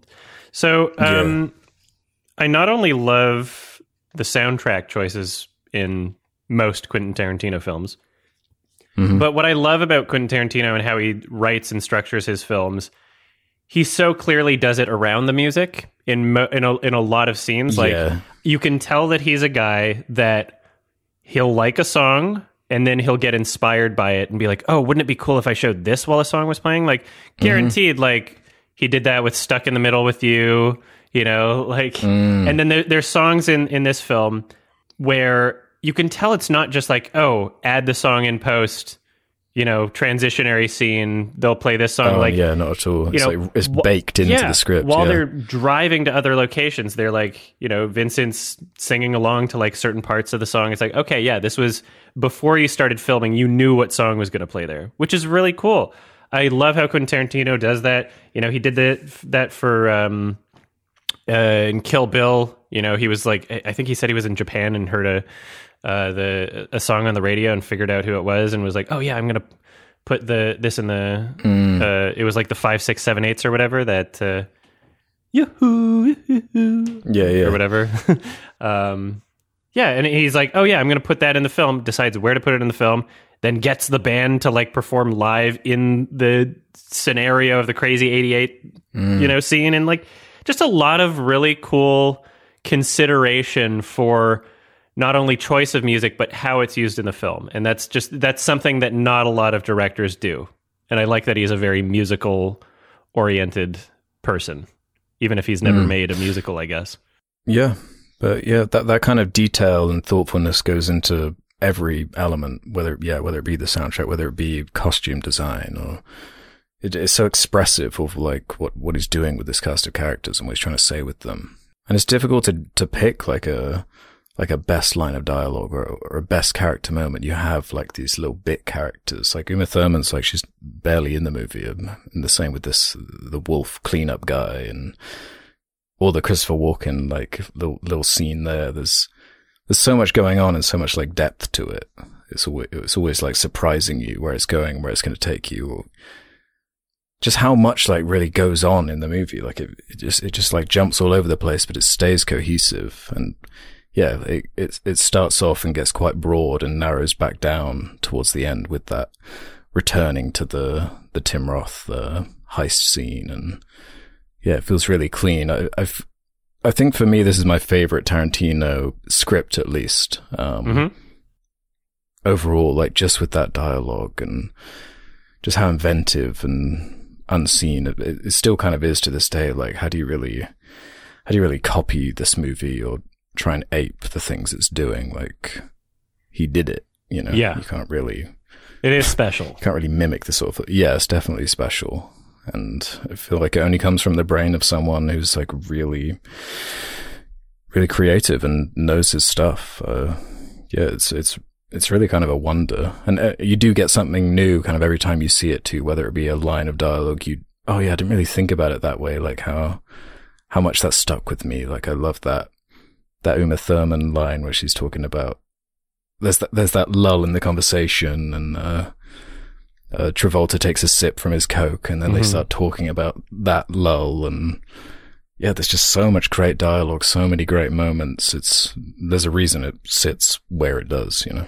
hmm Yeah, I want to. I want to give a shout out to uh, Sally Menke, if that's how her name is pronounced, because she worked with Quentin Tarantino for like basically all of his films uh, since, since Reservoir Dogs. Uh, she edited his Mhm. films, and so much of the voice in his films is from the editing. Like the editing, Yeah, yeah, yeah. yeah. like Quentin Tarantino, don't get me wrong, super talented, amazing director, amazing writer, but the editing is such a crucial part in his films and um yeah, she is she's fantastic and she worked with him for yeah, all of his films up until Inglourious Basterds was the last one that she worked on cuz she died and I don't remember how.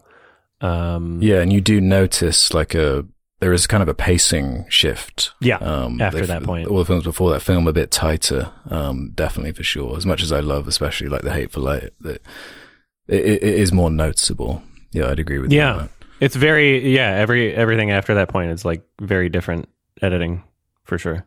Yeah. It's it's very expressive. It's very fantastically paced. Yeah, the information is communicated really effectively. Oh yeah, the um something that really stuck out to me when I watched it this time um was the sound design. And there's Mm. some aspects to it that are not perfect. Like there's some uh you know, some gunshot or impact sound effects like the car crash and stuff like that. Some of those some of those sound a bit dated, but what I really appreciated was the kind of like environmental, atmospheric sound des- sound design choices. So, um, you know, like while he's Bruce Willis is walking through the fence and all the different sounds of like environment you can hear as you're going by, or like um, in the Bonnie situation when they're you know Quentin Tarantino's pouring coffee and saying the N word, you can hear all the um, like birds chirping in the background, and you know it gives like a good indication of like even like time of day. It's like just little nice atmospheric sound design choices that really help to Yeah. fill in the space, the audio space of, of the scene. And I thought that that was done super, super well. Uh, really appreciated it. Uh, this time around. Yeah, uh, there's not really much as far as like on a technical level that stood out to me. There's only one shot that kind of didn't look that great to me, and that was when uh, Bruce Willis is in the back of the cab. Um, and I But think that has to be of- intentional, right? Because it's like the footage in the background's like black and white. It, it must be right. 'cause Yeah. it- It's so it's, so like a- silly Clearly, like rear projection. It's like yeah. It's like black Yeah, and white foot- sure. footage in the background. So I, I have to assume Yeah, that that's yeah. intentional. That that's just a weird choice. like a style. Yeah, because there are like little kind of stylistic things just sprinkled in, like don't be a square. yeah, don't be a like, rectangle. Just the one time. yeah. Oh yeah, yeah. The one time they only do it in the whole movie. You know, anything kind of like that. Um, yeah, it's full of like stuff like that. when she finds the uh, bag of heroin and thinks it's coke, she says hello. But there's a second audio track, another take of her saying hello, played at the exact same time. You know Mm. that never happens again in the entire movie. That's just like an interesting double audio thing going on. Yeah. there was like a weird when Bruce Willis uh, and makes his way into the uh, gun shop or whatever, and uh, yeah, he gets he gets knocked out by the butt of the rifle or shotgun or whatever weapon. Um, it's the weirdest thing in the whole movie for me in terms of like cuts because it cuts to a super close shot of Bruce Willis's face during the impact, uh, and it cuts, and the it, the shot lasts for like five frames or something. It's the quickest shot in the entire movie, and I always found that kind of weird. But watching it now, like I can understand probably why you would have had that shot. Like, you know, maybe in a wider shot, the it wasn't cheated as well, and it didn't look like he was being hit or something. Like I don't know, but it was interesting and it stood out. Yeah, they do that a few times with the the, the cheats, like when when he uses the uh, the katana, and it's Mm-hmm. like framed in such a way where like you don't actually have to see the impact because Yeah. I mean, I haven't really mentioned the budget. It was uh, what eight million dollars at the time, with five million of it going to that cast. So Yeah. Wow. I mean, considering it's like yeah, weird and uh, experimental, and it, it never really shows because because yeah, that that script is really really is what's carrying it for me at least, and like where I'm getting most of that that meaning and the everything I'm remembering about it for the most part uh, is mostly like the the conversations and the way the characters are communicating it to the audience and just how unpredictable and all over the place it is in, in the best of ways. Mm-hmm. So uh, yeah, it won it won best writing the Oscars. Makes sense. It was also Yeah. nominated for best picture and best actor John Travolta, best actor Sam Jackson supporting, actress supporting Uma Thurman, director Quentin Tarantino, and editing Sally Menke, if that's how I pronounced Hmm. her name. Yeah, bun- it, this was a big movie. It was an Oscar movie. It won the Palme d'Or. Like this, yeah. Again, we've already mentioned just the cultural impact. Like this is one of the most quotable movies, one of the most parodied movies. Like my boyfriend was was introducing me to the show um, The Boondocks. And they were like, Oh, yeah, it was like, yeah, a couple days after I watched Pulp Fiction, I was like, oh, they're they're parodying Pulp Fiction at the moment. It's yeah. it's so ubiquitous. Is it, isn't it like in Space Jam? Yeah, there's a Pulp Fiction reference in. Space Jam. yeah, yeah. It's yeah. It's just totally ubiquitous. Um, and there's a reason for it. Like, Yeah. it's totally deserved. it is on the IMDb Top 250, currently at number eight. What do you think about that? Wow. Okay. Like what? What's above it? Like Avengers. All right. From one one to ten, we got Shawshank, Godfather, Dark Knight, Godfather Part Two, 12 Angry Men, 1957, Schindler's List, Lord of the Rings: The Return of the King, Pulp Fiction, Lord of the Rings: The Fellowship of the Ring, The Good, the Bad, and the Ugly, 1966. Okay. So, no Avengers in there. Okay. Yeah, I think it's deserved. Um, I, I definitely prefer uh, I understand it. the script yeah. above some of those ones you just listed. Yeah. Yeah, yeah. It's, yeah, it's got like what 2.1 million votes just on IMDb alone. Like, it, for yeah, it felt like a weird kind of experimental film. I guess. Apparently, um, Bruce Willis agreeing to be involved was like huge for its marketability Mhm. and on a on a worldwide scale. Him, makes him sense. getting involved in it, and I could because he was like huge um, during this era in the 90s. So having him on board was like a big deal. Yeah. Yeah. Die Hard had been out for a few years and he Mm. was, yeah, doing a lot of stuff. Yeah. That's really cool. I understand why it's so well loved and so big. And uh, yeah, it's crazy. It's, uh, don't see a lot of movies like it. And I just think it would be like, just imagine, imagine being an adult and like into films to the degree that we are and seeing an artist like Quentin Tarantino emerge in real time. Like Mm. imagine imagine Yeah. seeing Reservoir Dogs and then like Pulp Fiction comes out and just being like holy shit, like watching the artist grow like that. And like Kill Bill's not even out yet, you know? Like what a ride. Yeah, because of course he was already well established by the time I was into his movies. Because what this came out the year I was born, so Mhm. it's quite nuts to think about. Yeah. Very interesting director, very interesting character.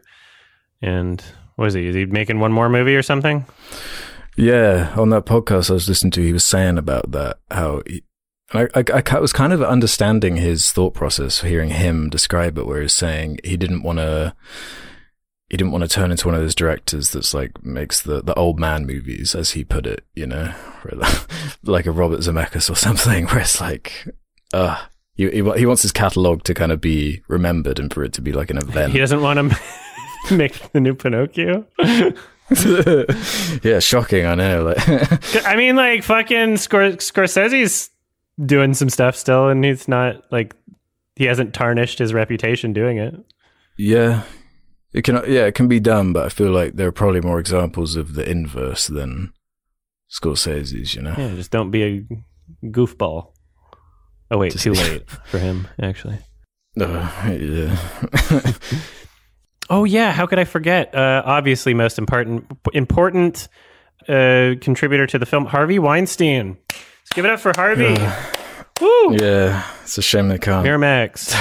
take him out of the credits, but he's yeah, he was a. Yeah, whenever you listen to interviews where like he's talking about this era, he's like, "Yeah, I went over to Harvey's house," and it's like, "Oh fuck." My best friend Harvey Uh, Weinstein. Yeah. if you want to hear him, I think um, I think he went on like Joe Rogan and addressed it a little bit. I f- I Oh, feel yeah, like I probably. remember. Um, yeah, that is that is like quite a stain because he is he was intimately involved in the majority of his catalog. Um, Yeah, like every film. yeah, hmm yeah, Big oops. yeah. That's yeah, yeah. It makes you wonder. If you have enough Hollywood connections, like you're you're you're going to be associated with some bad shit at some point. oh yeah, you it's kind of yeah, par for the parcel with that one. oh, oops. All my friends are canceled. Dang it. All right, yeah, love the movie. Uh what else can we say? It's a classic. 10 out of 10. Yeah. Yeah, I'm right there with you. 10 out of 10, five star. Yeah. If you haven't seen it, what are you doing? What are you doing? Are you yeah, and even if you just listen to us talk about the whole thing, you, you know, you can't really spoil the movie. It's not like a movie Yeah. like, oh no, now you know what happens and now you can't watch it. Like, just watch the movie. It's still great. Yeah, it's about the experience. Yeah. Really, really effectively communicated tension, you know, the silences and the, you know, just in between the, yeah, just lots of great, effectively communicated stakes and tension, humor, lots of interesting conversations. Great movie. I will Yeah. say, after having watched this recently, Hmm. I think Kill Bill is still my favorite. Really? My favorite Um, QT. Oh, yeah. I, I'll, I'll hold that for when we hopefully do it in the future. Yeah. Because it has been a while since I've seen. Waiting for a 4K. Yeah. Have you, uh, have you ever seen the whole bloody affair or is that not? That's um, not a thing that anyone has seen unless they were in Japan during its only theatrical release. It's so annoying. Like, it's so annoying when they include this stuff like in these these lists, and it's like, okay, I want to watch that. What? Oh, like it's just this random hyper specific thing. Yeah, Yeah. So it's Yeah, basically both films edited into one, and they don't have that cliffhanger line at the end of the first film of Bill saying, okay. it, Does she know it's blank, blank, blank? Spoilers, you know. hmm So. yeah. All right. So that that's my understanding, but I would still love to see it because I I consider both films to basically be one movie anyway. Mm. Like I just think of it as Kill Bill. Yeah. But yeah, Yeah. I'm gonna have to revisit those. when a 4K comes out, we'll watch it. Yeah. which Cool. should be any day now. Hopefully, probably, oh, maybe this year. Yeah, it seems quite random when they decide to release these things. Yeah. All right, question time. Awesome. Let's do some questions then from the Sardonicast community. Head over to the subreddit where there's a suggestion thread. You can ask us whatever you feel like, just like Jaden Egan54 did. Uh, Speaking of actually, when do you think physical media will officially die out for film and television? As someone who buys records and films, I feel more secure buying vinyl instead of 4K slash Blu-ray discs as I don't worry about updating to a no- new format or the jump we'll be seeing from 4K to 8K in a few years. I also feel that both vinyl and digital hold different places in the industry while as for movies, as modern video games, people see physical and digital as interchangeable. Will big companies update with the times and start making new hardware and software to support these higher resolutions? Or in the near future, will big companies bite the bullet and go all digital? Interesting question. Um, cause I, I've kind of jumped more on the digital bandwagon because I was like, it's frustrating every few years. You, you obviously want the best picture and it's going to be, you're going to have to like refresh your whole library, which I know you're into doing. Um, Yeah, I, I just sell the old ones. Yeah, yeah. But I, I, speaking of the video games, I found this interesting stat that apparently this is just from on like Sony consoles as the as the data, but according to Sony now, eighty percent of their game sales are digital. If you just think even Yeah. ten years ago, it was it was way more the other direction, and just how quickly it shifted. And I feel like with the streaming kind of, especially with COVID, fast forwarding it, it's way more of a standard now. I, f- I feel like it's becoming like, unless you're really into the hobby, are people like rushing out to buy 4K Blu-rays? I, I, I don't know. A small percentage of the population. So overall, uh, physical media sales are down, but of those existing physical media sales, 4K Blu-ray is higher than it's ever been. Like as a as a piece of that pie, it is taking up more. Mm. I don't remember the exact statistics of it, but I might actually have something in my phone. Actually, I think I was going to bring this up as like a movie news thing. Actually, hold on. Oh, really? Yeah, hold on. I'm just wondering, like, yeah, we're seeing technology shifts and moves these things so quickly, especially when you are talking about like an 8K. So what, you, are you willing to do that whole process again where you like, you sell off all your full 4Ks and get the, the 8K equivalents? Well, I couldn't find the article, but I'm not exactly worried about 8K taking over because A, your TV would have to be fucking huge, first of all. yeah. And I, ha- I do have a huge TV, but I don't have any issues with the 4K, that's for sure. B, the fact that like physical media on its own is shrinking at the moment yeah. Yeah. there's no one's no one's going to be adopting a new disc format for 8K and like transferring old films to that. Like a lot of the existing transfers that exist for even like Blu-rays are already just like 4K transfers. Like it's very rare from what I understand for a film to be transferred in 8 8K from a film. So they would have to do a lot more work. 8K content does exist. They have, you know, there's 8K HDMI cables and there's 8K television, but like I don't even I don't I, I, I don't even know where you would go to find 8K video in terms of like something Yeah. available on like a streaming platform or you, like does YouTube support 8K? I don't know. I'm not worried about a disc, a new a new Mm. physical media format replacing 4K at the moment because we haven't even gotten into like the full library of 4K. We've barely we don't even have Kill Bill on 4K. We don't even have most of Quentin Tarantino's Yeah, movies in 4K. so much There's is a missing. bunch of bullshit that's not even out on 4K yet. So I would not be worried about 8K anytime soon. Maybe ever. Mm-hmm. Like I, I, I don't know how it would be adopted No, because there's, there's also like the marketing issue. with it. exactly like who's gonna fucking who's gonna buy it? Like how do you, yeah, like how do you sell that, that Yeah. to somebody?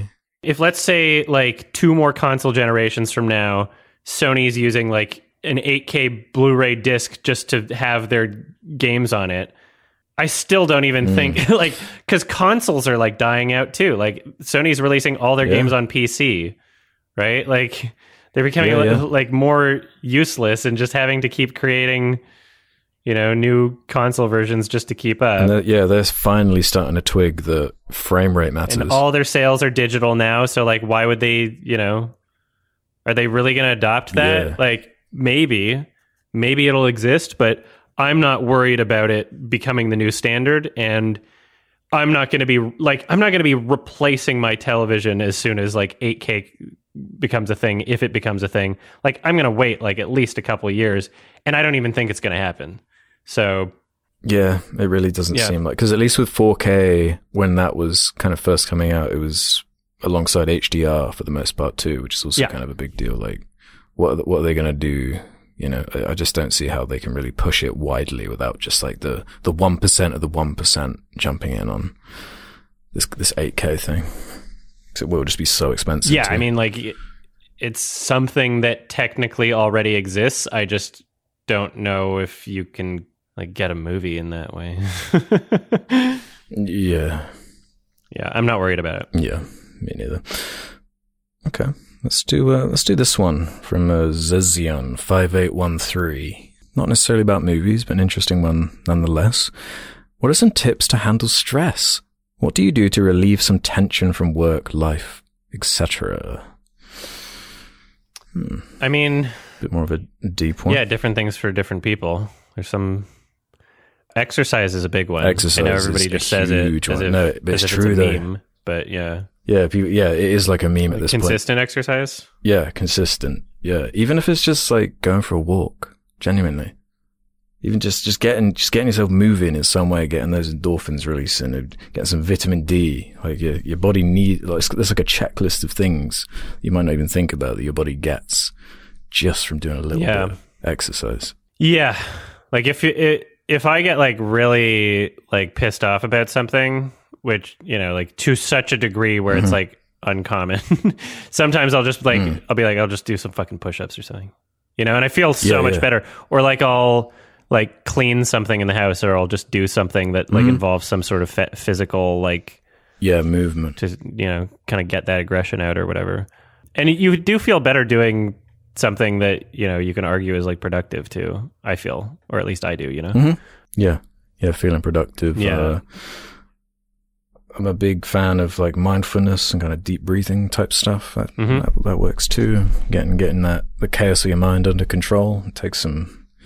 It's like an ongoing battle, uh, but you know, there are ways you can basically just like exercise, like force your body basically to like try and get into a better state with, be it like deep breathing, be it you know, these mindfulness kind of exercises or yeah, wherever you find that, that relief. Uh, yeah, cleaning's another one too. Like just, just something to get, get out of your head because it's easy to, especially when you're stressed to fucking just get Yeah. down. Cleaning's cathartic. Yeah, I absolutely find it cathartic. Like if you got like a fucking huge mess or something, like when you start, you know, organizing stuff and like throwing out stuff you don't need and things start coming together and you've got like a better yeah. space, especially if it's like your room and your you know, just a space that you're commonly using, like it just it feels better to not you know, a yeah, like a big sort out, a big, yeah.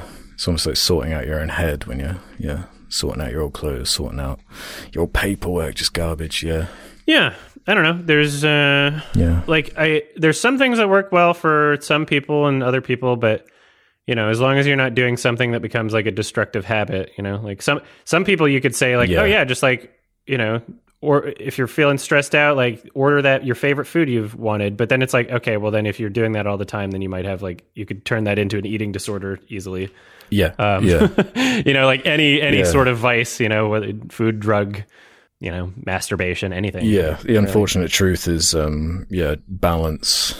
Um, trying to find some kind of Yeah. healthy balance is what's up. Yeah, it's. I, I think the best advice is to um, try not to consistently resort to quick fixes, no matter what that quick fix Yeah. might be, because otherwise you're just kind of like I don't know, chasing the endorphins, and then it's you know mm-hmm. just not Yeah. Turns into like a worse cycle. Yeah. Yeah, you're absolutely right. Okay, how about this one from Toys Noise? What's your favorite and least favorite thing about your country? My favorite is probably the sense of humor. I, d- I do quite like the dry, uh, Mhm. um, kind of miserable. Everyone's just like miserable. like I, I love hearing like, especially when like Ralph's talking about people like cheering and clapping in theaters and reacting to things, and it's just like, man, we're so we're so like dour here in comparison. It's like a really funny contrast to me. Um, I get a lot of joy from that. A sense of humor. Um, You do your favorite. What's what's your favorite thing about about the Canucks? My favorite thing about Canada is, I guess, probably just like the stereotypes. It's like the least, you know, it's like, oh, you're nice. Mhm. That- that's so quite nice. yeah. That's a pretty good stereotype. out, of all, out of all the stereotypes out there, it's like wow, okay, what, Yeah, Cool. it's a, a good, a pretty, a pretty not bad uh, impression on like like the global scale, I guess, in terms of like yeah, cultural personality. eh, I guess. yeah. But as far as uh, least favorite thing, Matt, we have a real bad class issue in the UK. It's like Yeah, it's really bad. I don't know what it's like in Canada, but it's getting shit Man, everywhere. it It's like- just yeah, the the existing systems that you know when when the richest people in the country have more political say than over time slowly you know some countries Mhm. faster than other wow the gap is growing larger oh no these problems are getting worse and more people are falling into poverty like fuck It- it- like I, I can see why some people hate capitalism you know yeah, like you gotta fucking regulate that shit if you want it to work Mm, absolutely. Yeah, it is. It is sad with the seeing the things people like really focus themselves on and just like get caught up in this culture war stuff, and they don't see like the actual forest for the trees in terms of like the stuff that matters that is going on around us. Yeah, yeah. I think I think that the overwhelming majority of issues that people face could be not perhaps not 100% solved, but made infinitely better by addressing wealth inequality. I think that that, that would be like a Yeah. huge first for yeah, like most situations are like a byproduct of that. Even when it comes to like you know crime and like mental health, like it's all a lot of this shit is mm-hmm. just stemmed from poverty, like murders like a and knock-on like, effect. Yeah, yeah, like now all these people like they fuck. I'm so I'm like visiting America right now and just like this country, it just has such a fuck you got mine mentality. Mm. And that, that it exists. It's not the only country where this exists, but it's like a really like big mentality here where it's just like, oh, well, you're on your own. And you can only ignore it for so long before it's like, oh, why is there so much crime and poverty? And like i'm trying to i'm just trying to go out for a fancy meal and there's homeless people everywhere. Someone's gonna stab me. It's like mm-hmm. yeah because you've been ignoring this problem for fucking for like you can't just be like oh yeah i'll just i'll just hope to never interact with a, a huge portion of the population for forever. And then it's like okay well now more people in the popul- population's growing. There's more people that are being affected in this way. It's gonna fucking catch up to you eventually. You know it doesn't matter how mm-hmm. fucking rich you are there's gonna be poor people in your neighborhood eventually. If you're hogging all the wealth and you're allowing everybody else to get poor and there's no social safety nets like holy shit you don't think it's ever gonna catch up to you Jesus Christ. So yeah, the richest people in the country just try as hard as they can to be like further away from poverty or further away from poor people or further away from like any of the crime. But like, like you, you, you know, the cities are where all the you know amenities and the the uh, arts and like everything interesting is right. So like, rich people are going to go into the cities still to go to the good restaurants and like you know like you, you can't fucking avoid it. Like there has to be some sort of some sort of at least attempt to address the Um, problem. actually, Adam, you've just got to pick yourself up by your bootstraps. oh fuck! That's I forgot my bootstraps. holding everyone back. God damn it! Yeah, If you just yeah, if you just work yourself to death, then that will solve it. yeah. Then you get yours at least. So yeah, my least favorite thing about Canada would yeah would also just be I would just say like general corruption. Even though like on the corruption scale in terms of like countries, whenever it's graded by whatever fucking organization, Canada appears to be like pretty close to the top like globally, if I'm not mistaken, in terms of like not corrupted countries. But th- I mean, Yeah, it's still fuck, it still fucking exists here, and it's still noticeable. there, yeah. And it's like, yeah, like fuck you, Justin Trudeau. Like, do something about the telecom companies. We're being ripped off by them. Like, there's a oligopoly basically of like three companies that own every uh, internet and uh, telephone provider that are just they all adjust their prices at the same time, and we pay more globally per capita than like any other country, like for for our wireless and our internet rates. And yeah, again, poverty, like that's a big fucking thing. The cost of living when it comes to uh, uh, Mm-hmm. like homes and rent, you know, like even if you're not a homeowner, like rent's like fucking ridiculous and so many places in Canada, like so yeah, it's it's really a lot of issues that need to be addressed and the fact that I think the fact that Canada does have such a good like social standing and we have like we kind of have like a bit of an ego about it especially cuz we're just right next to America forever and we're just you know mm-hmm. The contrast is quite astute. all of our news site like nothing interesting happens in Canada so all of our news is just like oh some fucking crazy shit happened in the US and we're just looking at that like oh wow they can't, can't they're not even uh, gawking, yeah. agreeing on who won the election sort of like uh, yeah our news cycle is constantly like look at that crazy shit that's going on over there. And so we get lulled into this like this kind of idea of of there's there's too many people that are like complacent here and not paying attention to our own politics, which is kind of unfortunate.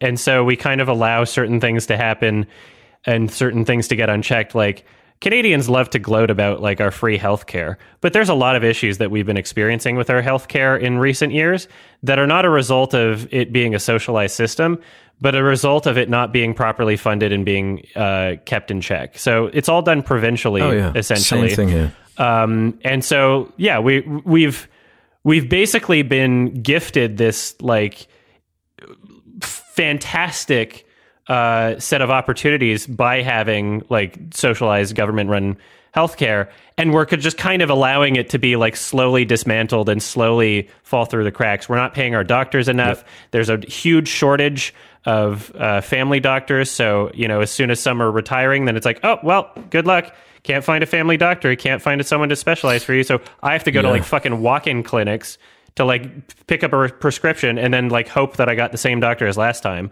You know, like Oh yeah, no, that, that's it's exactly the same. It's probably worse here, I'd imagine. yeah, Like, it's fucked. It's, absolutely fucked, and it's just it's it's mm-hmm. embarrassing and disappointing that there are people, you know, like Trudeau that pretend to be, uh, you know, for the average person, but like you're fucking either absolutely completely unaware of what the average person is going through, or you just don't care.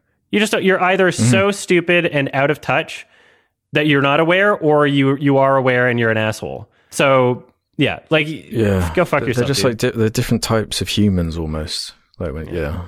I never voted for the guy, despite the blackface, which was super cool. double, double, double elected post blackface prime minister. really funny. But yeah, and yeah, another thing is just you know voting system. I wish it wasn't first past the post. I wish we had ranked choice voting in our federal elections. Proportional representation would be You good. know, yeah. I feel like a lot of a lot of issues would be solved if you know it was more democratic of a process and people weren't strategically voting because they were you know scared of another party getting in power. Blah blah blah blah blah. Like lesser of two evils sort of thing. Like you should, you should be able to do ranked choice and vote for the vote for the party that you want. But yeah, eh, just general wish things would be better from a governmental perspective. Wish that politicians weren't as corrupt, and wish you know income inequality. It, it's all part of the same thing. It's just people in power Yeah, yeah. are assholes that only care about their rich friends, and everybody voting is just like asleep at the wheel. And we're going to wonder like oh what? All these things that used to make our country so great are not there anymore. And then we're just like we're going to look back at this generation of people in Canada the same way we look back at like boomers right now of like wow you let the entire world go to shit. Like you were you were at the wheel. Why didn't you do anything about it? But people are just fucking stupid and unaware like everybody eh, yeah no we're absolutely screwed I'm, I'm a doomer again no, we got. We were just saying about how to clear our heads of stress. Oh yeah. Oops. All right, you got one more one more question, I guess. okay, let's end on this one then. Uh, from NGAtsB33. Hello, Sardinians. Being a filmmaker slash YouTuber, one might have to face unnecessary harsh criticism on the internet. How do you all deal with criticism from randos? Do you feel the need to engage or do you just ignore it? And what advice can you give to a person dealing with shit talkers on the internet when you're only trying to promote your art slash content? Um, I care about it a lot less than I used to because Yes. you know I was always. It, it took a long time to learn that a lot of people are just not good faith, uh, oh, yeah. Big time. and you know, as a person that has you know been self-critical my whole life and that's just a part of me growing as a person is keeping myself in check then obviously you know i would want to hear feedback from other people that i would hope are in good faith trying to keep me in check but there's a lot of people you just eventually have to learn a lot of people are just like either stupid or assholes or both Yeah, and especially when it's like anonymous people, you know, where you d- you don't know like what state they're in, who they are, where they're even, what country even they're coming commenting. or from. if they're 14 or not yeah, yeah, they That's could literally one. be eight year olds. Yeah, Yeah. yeah, Yeah, eventually you just have to, you know, try to be your own best, toughest critic. Try to help, you know, if the, if your community's saying something, pay attention to your community, but don't let, you know, some again, I guess they use the word randos in the question. Don't let some randos that like will pretend to be a part of your community or yeah. uh, or just like the smallest, tiniest section of your community where like they're not reflecting the majority of people. Like sometimes people will upvote something on Reddit because they want to see a response to it, not necessarily because they agree to it, but they're interested in what your response would be. Yeah, some, sometimes it's there's this unintentional kind of uh, feedback loop created by social media where even if the majority of people are on your side about something, if there's this huge like dogpiling of the other perspective, most people just won't want to jump in there because they don't want to be dogpiled. So if they see someone like shitting on me for something, even if most of my audience or even most people or like a sizable amount of people, even if most people agree with me and don't think it's like unreasonable, not a lot of people are just going to jump in and into the conversation. So you just also have to be aware of that. That there's a lot of people that you know care about you and respect you and appreciate you, but even if they're not as vocal every single time, and, and there's just going to be a lot of shitty people that are really vocal, like a yeah, really annoying yeah, yeah. minority that's very loud. So that always helps to remember is just how much of a minority, especially on YouTube, what commenters are. If you actually break down the stats of views to likes to comments, like the comments are just such a fraction of a fraction of a fraction mm-hmm. of people watching that it's like, yeah, it's easy to get bogged down in it, but you just got to remind yourself, like, man, this is this is this is a vocal minority, especially those who like write the the, the mega walls of text, you know, like all this kind of stuff. Yeah, yeah. I just yeah, at this point I just like block people. like I don't care anymore. Like I've done the whole fucking Yeah, yeah. what is it, 12 years or whatever of like you know, like oh, I'll you know, spend my uh, valuable time like trying to Mm-hmm. reach through to these people and like convince them of like a misunderstanding that they have or try to understand where they're coming from. And It's like, okay, well, the number of people watching and the number of people commenting and the amount of like absolute bad faith people that there are at this point, like, I'm sorry, I don't have the time anymore. I'm sorry, and I've been through it. Yeah, like, I, they're not they're not worth the time. Yeah. yeah, it's just it's if I hadn't already gone through the motions of this so many times, Mhm. you know, Yeah, you just kind of get numb. yeah. after a while, you you realize that there's no point, and especially with me, like trying to not type as much with my tendon issues, like.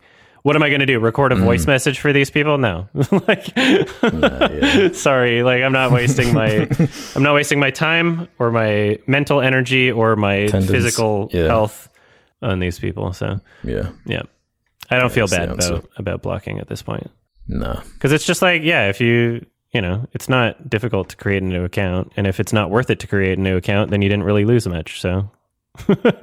If it's not worth it for you to create a new account, then it can't possibly be that big of a deal. That is what I like about muting, though. If you mute someone, um, Mhm. then they can keep going on into their void, but you don't have to see any of it. It's, it's beautiful. Yeah, I did that for a while, and on Twitter, it still shows the like, oh, you muted this person, and then it's just like, okay, yeah, well, yeah. then it's like, okay, well, am I curious enough to see what they're saying, sort of thing.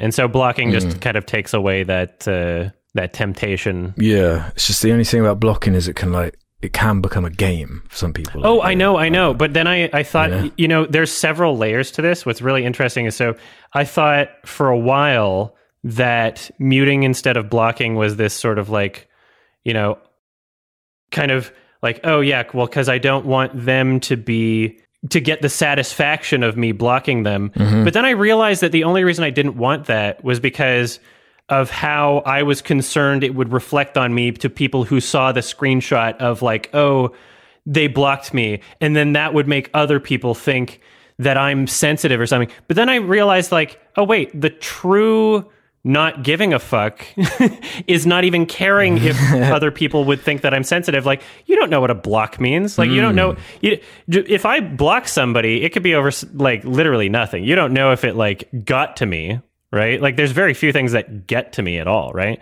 So, if you want to hmm. pretend you have that satisfaction, if you want to be like, oh wow, looks like I really got him with this one, and not just like, oh, I found you stupid and annoying, and I just blocked you, that's fine. And I, I, I realized at this point that because I care less about what people think of me, now I'm blocking more.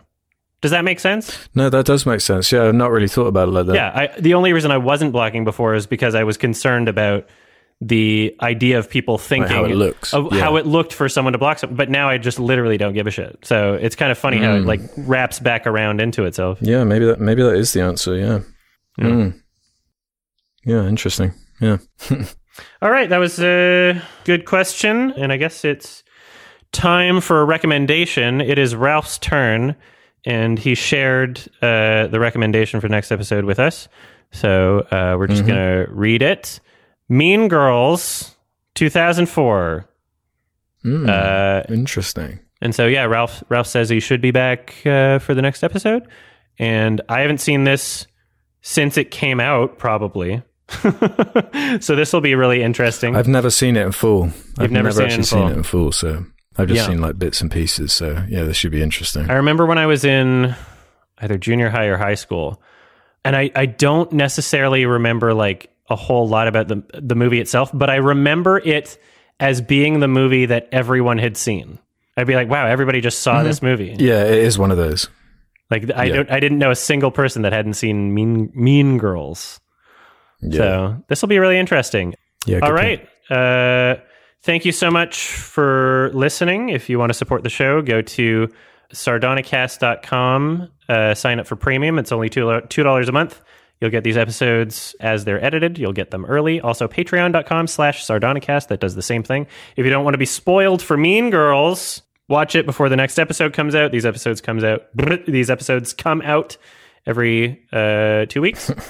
and uh, we got merch. Uh, link in the description. There's a Sardonicast highlights channel. Uh, you could you should subscribe to that on YouTube as well. Uh, there's highlights from the podcast. Did I forget anything?